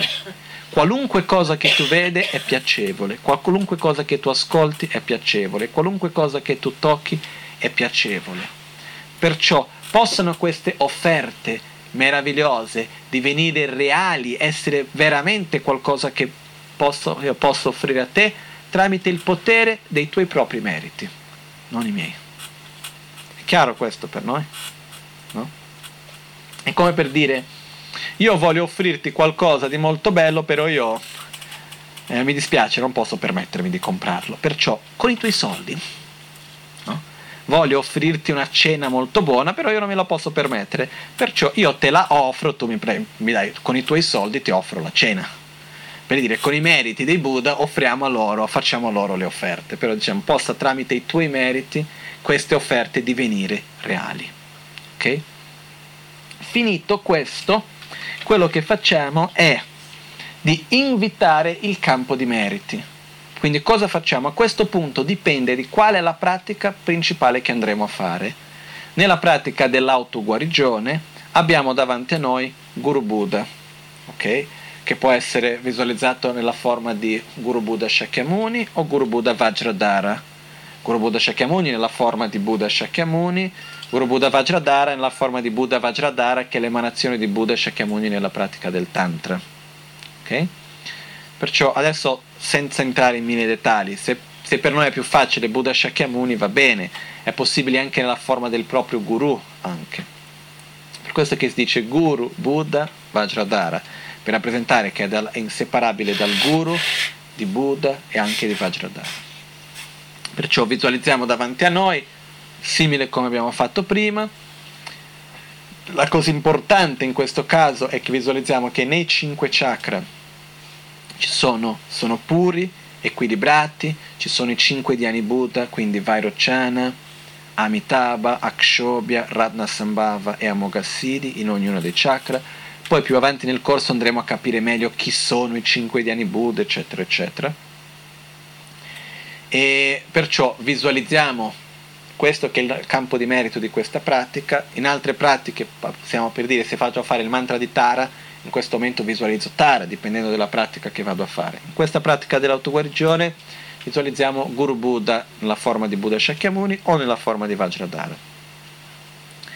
Uh, e si può anche visualizzare nella forma del proprio Guru, però io, a me piace nella forma di Buddha Shakyamuni e anche di Buddha Vajradhara però penso che per la maggioranza di voi è più vicino visualizzare nella forma di Buddha Shakyamuni. Ok? Bene, con i cinque chakra, con i cinque Dhyani Buddha. A questo punto ci possiamo anche qua chiedere, vabbè, è una visualizzazione, non è altro che un'emanazione della mia propria mente. Che vuoi che sia, sì, visualizzo lì e poi... Poi un, una parentesi veloce, qualcuno mi può chiedere, ma come faccio a visualizzare? È così difficile la visualizzazione per capire se adesso noi pensiamo in una pizza. Riusciamo a immaginarla davanti a noi? No? Con la mozzarella, il pomodoro, sentiamo l'odore della pizza, ci sono qualche olive anche, magari con le olive nere, eccetera, eccetera. Riusciamo a visualizzarle, no? Ci fa magari anche un effetto che ci dà un po' di fame quello che succede, perché che riusciamo a visualizzare questa pizza? Perché siamo, abbiamo familiarità con la pizza. Ma è la stessa cosa, visualizziamo il Buddha. È quello, non dobbiamo stare qua a visualizzare e pensare che da un, nulla mi appare davanti a me il Buddha, non è questo. È come immaginare. Però qualcuno si può dire, ciò davanti a me l'immagine di Buddha è una pura visualizzazione, che vuoi che sia, è un'emanazione della mia mente. Nello stesso modo che posso immaginarmi la pizza quanto voglio, non è una vera pizza, posso immaginarmi Buddha quanto voglio, non è un vero Buddha. Possiamo pensarci questo, no? Per risolvere questo problema abbiamo questa preghiera. Che la preghiera serve per un processo di visualizzazione. Cosa facciamo? Invitiamo, chiediamo, oh Guru Buddha, per favore, dato dalla tua compassione e amore che ha verso tutti gli esseri, ti faccio la richiesta di venire in questo momento a questo luogo e di venire inseparabile dalla visualizzazione che ho davanti a me. Quindi invitiamo quello che viene chiamato l'essere di saggezza, che è Buddha dalla sua terra pura, dove risiede Buddha, perché Buddha dopo aver lasciato questo corpo grossolano dopo il paranirvana, dopo la sua morte, non è che ha smesso, di esistere, ha continuato ad esistere. Perciò chiediamo a Buddha, per favore venga a questo luogo e diventi inseparabile con quello che viene chiamato l'essere dell'impegno. Tamsik Sempa in tibetano. L'essere dell'impegno è la visualizzazione che abbiamo davanti a noi. Ok? Quindi facciamo questa richiesta con la preghiera malo semche kunge gongyor che dude punche mize chomtelang ona malo yanda kengyor pe chomden korche nedir shek sus sol. Protettore di tutti gli esseri protettore nel senso che oh Guru Buddha Shakyamuni tu che guidi gli esseri fuori dalla sofferenza li proteggi dalla sofferenza. Uh, sto giocatore del potere illuminato delle tribù e forze di Mara. Mara vuol dire la ignoranza quindi la forza di Mara la propria ignoranza, la sua tribù è la rabbia, gelosia, invidia, eccetera, eccetera. Divinità, perfetto conoscitore di tutte le cose, Bhagawan, ti prego, vieni qui con i tuoi attendenti. Malo semce kunge goingyor ci dude punce mize chomzela ngona malo yanda kingepe chomden korche nedir sheksusso. Questo Bhagawan, che è chomden, vuol dire uh, colui che ha eliminato, colui che ha vinto i nemici, che i nemici sono i veleni mentali, eh, la ignoranza e così via. Okay? Perciò facciamo questa richiesta e visualizziamo, immaginiamo che Guru Buddha Shakyamuni accettando viene dalla terra pura, dal suo luogo dove risiede, e diventa inseparabile con la visualizzazione che abbiamo davanti a noi. Poi dopo di questo al capo c'è la sillaba Om bianca rappresentando il corpo sacro, alla gola la A rossa rappresentando la parola sacra e al cuore la Hum blu rappresentando la mente sacra. Questa Hum blu al cuore viene anche chiamata il, l'essere di concentrazione. Perciò in alcuni testi possiamo trovare dove ci parla dei tre esseri. I tre esseri nella meditazione vuol dire l'essere di impegno, la visualizzazione, l'essere di saggezza che invitiamo e l'essere di concentrazione che è la sillaba Hum al cuore, perciò che sono inseparabili uno dall'altro. Ok? A questo punto facciamo quelle che vengono chiamate le preghiere dei sette rami. Eh? E con questo fra poco finiamo per oggi. Eh? Perciò le preghiere dei sette rami si può passare delle ore a parlare delle preghiere dei sette rami, però si può anche fare in pochi minuti. Sono molto semplici, sono anche scritte qui. Perciò, con corpo, parole mente mi prostro devotamente. Primo, primo ramo, fare le prostrazioni. A questo punto della pratica non abbiamo l'obbligo di alzarci e fare le prostrazioni. Se vogliamo alzarci e fare le prostrazioni possiamo farlo. Però la prostrazione di corpo più piccola che si fa più corta è semplicemente unire le mani all'altezza del cuore.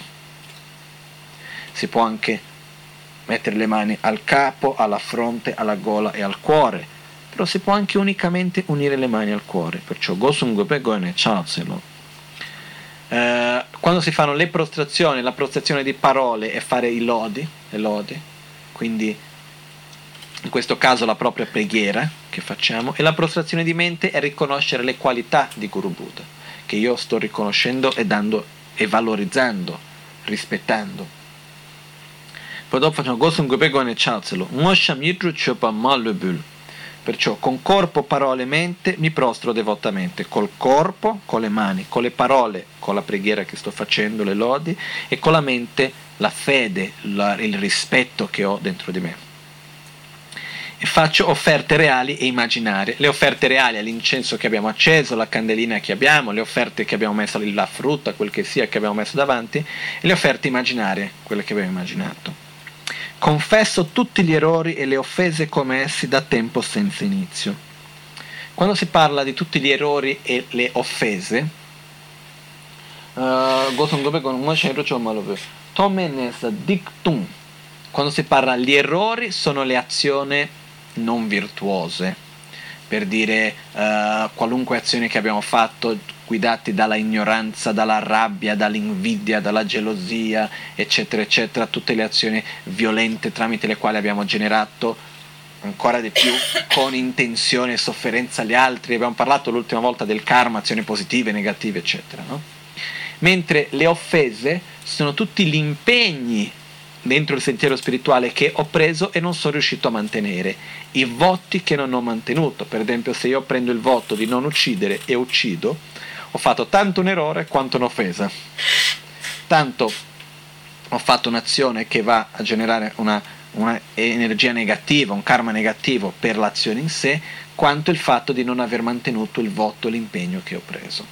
Okay? Quindi questo è quello che viene detto quando diciamo dictum o viene chiamato in questo caso gli errori e le offese. Questi sono come due modi per parlare di azione non virtuosa, insomma quindi a questo punto non è sviluppare un senso di colpa, ma io profondamente mi pentisco di tutte le azioni non virtuose che ho fatto sin da un tempo senza inizio. Poi dopo,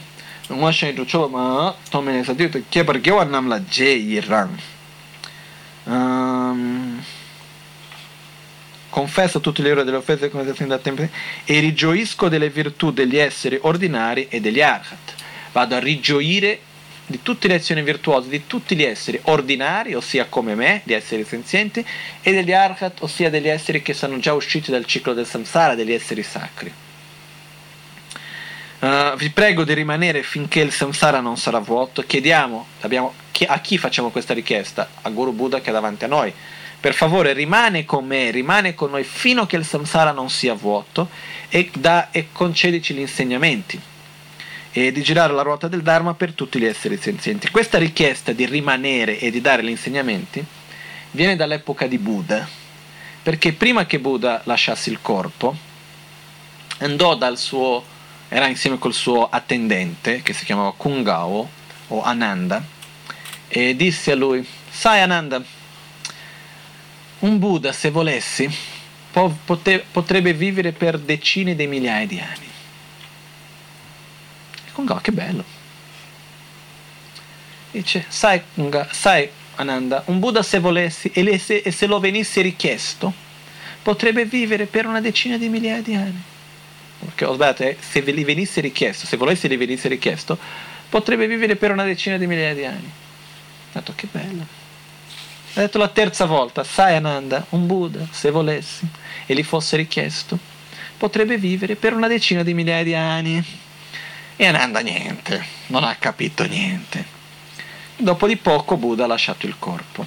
Dopo di questo, quando c'era un discepolo di Buddha, che era un discepolo molto importante, ma che fisicamente si assomigliava tantissimo a Buddha, perciò quando lui viveva con Buddha spesso facevano confusione pensando che fosse Buddha.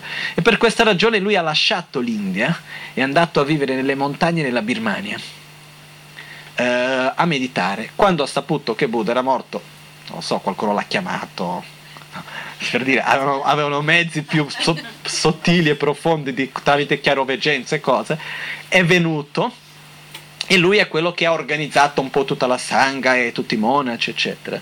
Non mi ricordo i nomi, io ho memoria per i nomi troppo eh, male, però comunque lui è tornato e ha sgridato Ananda fino a non poter più perché ti dice è colpa tua che Buddha è morto ora, lui ti ha dato i segnali, tu avrebbe dovuto fare la richiesta a lui di rimanere, è per questo che lui ci ha lasciato, no?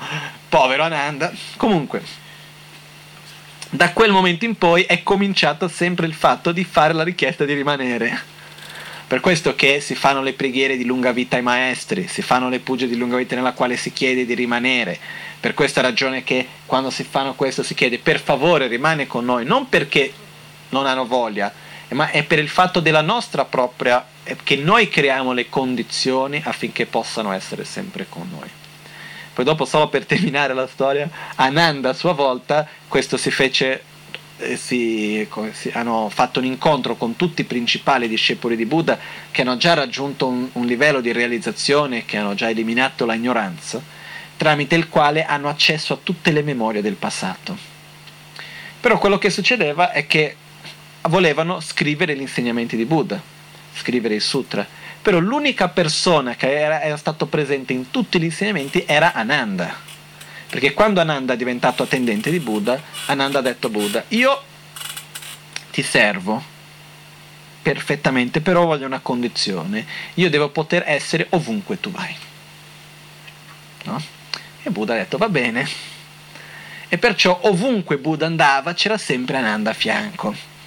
In questo modo lui ha ascoltato tutti gli insegnamenti, però lui non aveva ancora raggiunto le realizzazioni per poter raccontarli tutti. Un'altra volta è stato sgridato.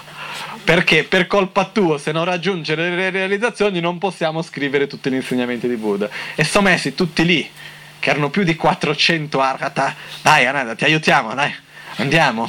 E si dice che dopo di un tempo è riuscito a raggiungere queste realizzazioni e a quel punto hanno cominciato a trascrivere tutti gli insegnamenti. I monaci avevano un mantello giallo che hanno piegato, messo uno sopra l'altro, erano 500 in totale, e ognuno si sedeva sopra questo trono e cominciava a raccontare con tutti gli altri che ascoltavano e trascrivevano, e cominciava a raccontare un, dia, un giorno così udì. E cominciava, mi, mi trovavo in quel luogo insieme, il Buddha si trovava in quel luogo, mi trovavo con lui, c'erano tante persone, tanti monaci, tanti bodhisattva, così così quella volta quel, ma, quel discepolo Shariputra fece questa domanda a Buddha. Buddha così ha risposto. E così cominciano tutti i sutra di Buddha e i tantra sono tutti così. Questo per dire e anche il fatto di richiedere gli insegnamenti viene dal fatto che si dice che ci sono delle epoche nelle quali ci sono dei Buddha che rincarnano con un corpo fisico, però non danno neanche un insegnamento verbale. Perciò per non eh, per fare la richiesta, perché non è perché loro non vogliono, ma perché non ci sono le condizioni. Quindi per creare l'interdipendenza positiva, per poter essere sempre vicini a coloro che mi guidano nel mio sentiero spirituale, noi chiediamo a Guru Buddha, per favore sia sempre insieme con noi fino alla fine del samsara e ci guidi nel sentiero spirituale tramite insegnamenti del Dharma. Um, e, gir- e, girare la ruota del Dharma per tutti gli esseri senzienti. E alla fine dedichiamo le azioni virtuose per l'illuminazione di tutti gli esseri. Dedico le mie virtù e quelle degli altri alla grande Bodhi, ossia all'illuminazione per il beneficio di tutti gli esseri. E quindi questi sono i sette rami. Si può, possono fare in un modo veloce, si possono fare con calma. Qua uno volendo può alzarsi e fare tante prostrazioni, si può anche fare la parte delle offerte più lunghe, la parte della confessione si può fare col mantra di Vajrasattva, con le 35 confessioni dei 35 Buddha, sono mille modi di fare. Però il modo più corto è questo, che è il minimo che facciamo. Dopodiché, solo per finire velocemente per oggi, facciamo la parte dell'offerta del mandala. Perciò, finito questo, facciamo questa preghiera che è sashi pyoge chushi me do chan rela vli shin di gemba de sangye shin to mikte uar ki drogo namda shin la chopra sho yidam guru randa mandala kam niriyatayami uh, in questa preghiera quello che noi facciamo è visualizziamo facciamo questo mudra che um, magari adesso fra un po' finiremo e c'è chi, non, chi vuole impararlo ci sono diverse persone qua che lo sanno no? quindi chi sa fare il mudra dell'offerta del mandala? Alzi la mano. No? Quanti ci sono? Dai, ci sono un po'. Sì. Per questo magari chi non sa può chiedere un aiuto per imparare. Ma se fa così, mignolo con mignolo, è abbastanza facile. Poi dopo, uh, il, questo è il dito. L'anulare, si mette un anulare a fianco all'altro, ok? per in alto, con i due pollici si vanno a prendere i due mignoli, ok? Così. Poi i due anulari in alto e poi dopo noi andiamo a prendere i due diti, come si chiamano, medi con gli indicatori, con gli indici. Ok? Eh? Ok? Poi dopo possiamo vedere poi qualcuno se si vuole avvicinare, anche vi, fa, vi faccio vedere meglio.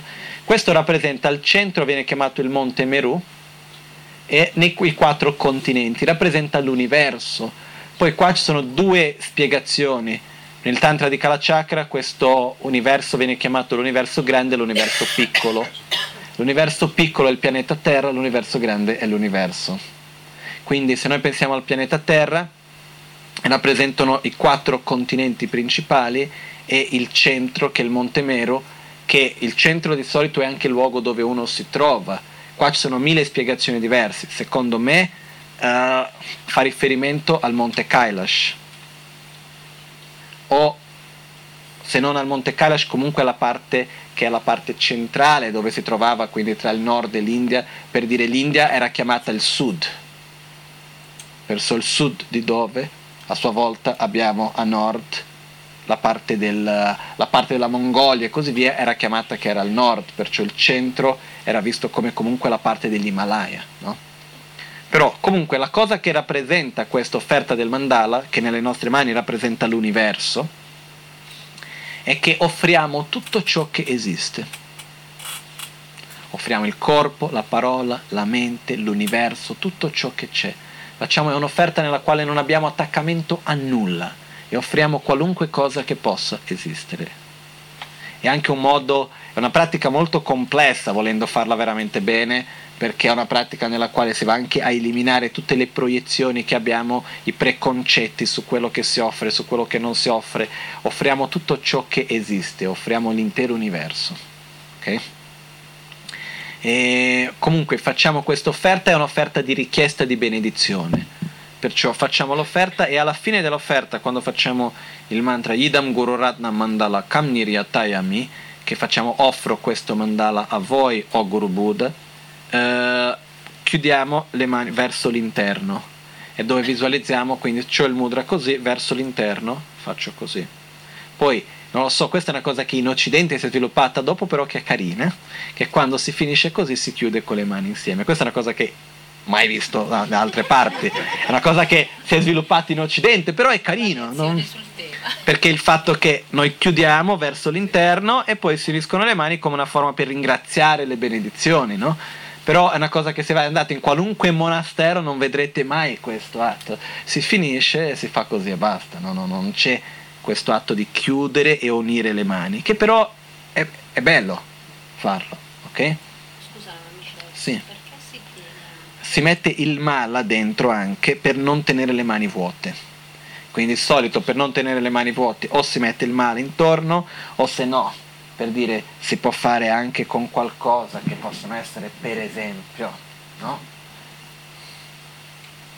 Dei fiori, di solito si mette un pochettino di riso, poi se vogliamo vedere tradizioni dei monasteri si mette un pochettino di riso nelle due mani e alla fine si lancia il riso in alto come immaginando che si sta offrendo questo verso uh, il campo dei meriti, no? ossia Guru Buddha Shakyamuni in questo caso. Però la cosa più importante, facciamo così e poi dopo lo richiudiamo verso di noi, ok? Diciamo che con questo finiamo la prima parte delle pratiche preliminari.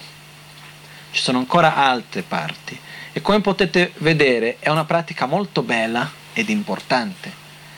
Perciò una cosa che uh, voglio fare adesso, mettiamo in programma anche, magari prendere uno di questi giorni che può essere una domenica, un sabato, qualcosa con un po' più di calma, o magari anche un giorno della settimana, vediamo di organizzare, per poter fare insieme le pratiche preliminari con calma, con l'autoguarigione, anche un giorno dove non ci sono insegnamenti, ci sediamo, facciamo le pratiche preliminari, vi guido anche nelle visualizzazioni, però ci sediamo e facciamo tutte le pratiche preliminari con molta calma. No? quando ero appena tornato dal Tibet che abbiamo fatto le, quella sorta di ritiro di Tara, che sono stati quattro giorni di pratica intensiva di Tara, eh, abbiamo fatto al mattino presto, facevamo le pratiche preliminari con calma e duravano, non so, 45 minuti più o meno circa, no? Solo per finire la parte, quello che abbiamo visto finora più o meno. Perciò è una pratica molto bella, si può fare con calma. Quello che io posso consigliarvi di cominciare a fare questo per creare familiarità anche con le preghiere, perché se uno sa le preghiere a memoria è molto più facile di fare la visualizzazione mentre fa la preghiera. Caso contrario diventa difficile, non è neanche tanto perché uno va lì, legge, poi dopo fa la visualizzazione, però diventa più lungo anche in qualche modo, no? Anche perché la preghiera serve per aiutarci a, su quello che devo visualizzare, come una guida, questa che viene chiamata la sadhana, che è visualizzazione e recitazione meditazione e recitazione, quindi è per aiutarci nella nostra ehm, visualizzazione. Quindi diciamo che questo è tutto per oggi, ok? Poi eh, domani abbiamo la pratica dell'autoguarigione, poi nella prossima lezione comunque continueremo con la fine, il resto delle pratiche preliminari, la parte della richiesta della benedizione, però siamo già quasi proprio all'inizio della pratica dell'autoguarigione. Okay? Non che questo sia fuori della pratica, però la parte dove cominciamo di solito lo Chosampo, Pagyo, Tashipa è subito dopo di questo punto sul quale siamo arrivati. Per questo è un punto anche importante, queste parti delle pratiche preliminari. Ok? Um, un'ultima cosa anche da ricordare solo prima di fare le dediche, così concludiamo proprio con le dediche, dove domani c'è la pratica dell'autoguarigione Dopodomani facciamo i festeggiamenti del Vesak qui al centro, che facciamo ogni anno. Il Vesak è il giorno che Buddha è nato, ha raggiunto l'illuminazione e uh, ha lasciato il corpo, è andato in paranirvana. Perciò è lo stesso giorno di luna piena, diviso in... Uh, che sono in, in, momenti diversi ovviamente, però sempre dello stesso mese. Perciò uh, questo lo faremo, questo festeggiamento giovedì, per questo comincerà alle 4 con la Guru Puja, poi dopodiché ci sono, eh, c'è l'iniziazione di Buddha Shakyamuni da parte di Lama Ganchen, Lama Ganchen porterà anche delle reliquie che ha, porterà le reliquie, poi dopodiché ci sarà un incontro interreligioso e dopo di questo ci sarà la cena, perciò sono tutti molto benvenuti. Uh, questo dal punto di vista organizzativo mi è stato chiesto di chiedere, questo è importante anche, per favore chi vuole venire alla cena di prenotare. Poi se uno non pensa di voler venire, poi all'ultimo istante vuole venire, venga pure, però possibilmente potendo prenotare prima aiuta per l'organizzazione, per non fare del cibo in più o non fare del cibo in meno. Ok? Quindi penso che questo sia a tutti ed è anche un momento magari per qualcuno che vuole portare degli amici, qualcuno che magari non è pronto per, non si sente a suo agio di venire alla meditazione, al corso vero e proprio, però vuole conoscere qualcosa così, è anche un momento carino. Ok? Quindi questo è tutto, poi ricordandoci che la settimana dopo ci sarà il Vesak dell'Unione Buddista Italiana, poi magari domani in un altro momento parliamo un po' di più su questo. Chetsun la me kutse rapten chi namkar chinle chochur gepa dang losan tempe drume sasum gi drove munsel tatu ne gyurchi Nimo dele tsendele nime kunyan delek shin Ninsen takto delek pe kuncho sumki chingilo Kuncho sumki ngodro tso concio somghe trashish. All'alba o al tramonto, di notte o durante il giorno, possano i tre gioielli concederci le loro benedizioni, possano aiutarci ad ottenere tutte le realizzazioni e cospargere il sentiero della nostra vita con molti segni di buon auspicio. Trashidele, grazie a tutti.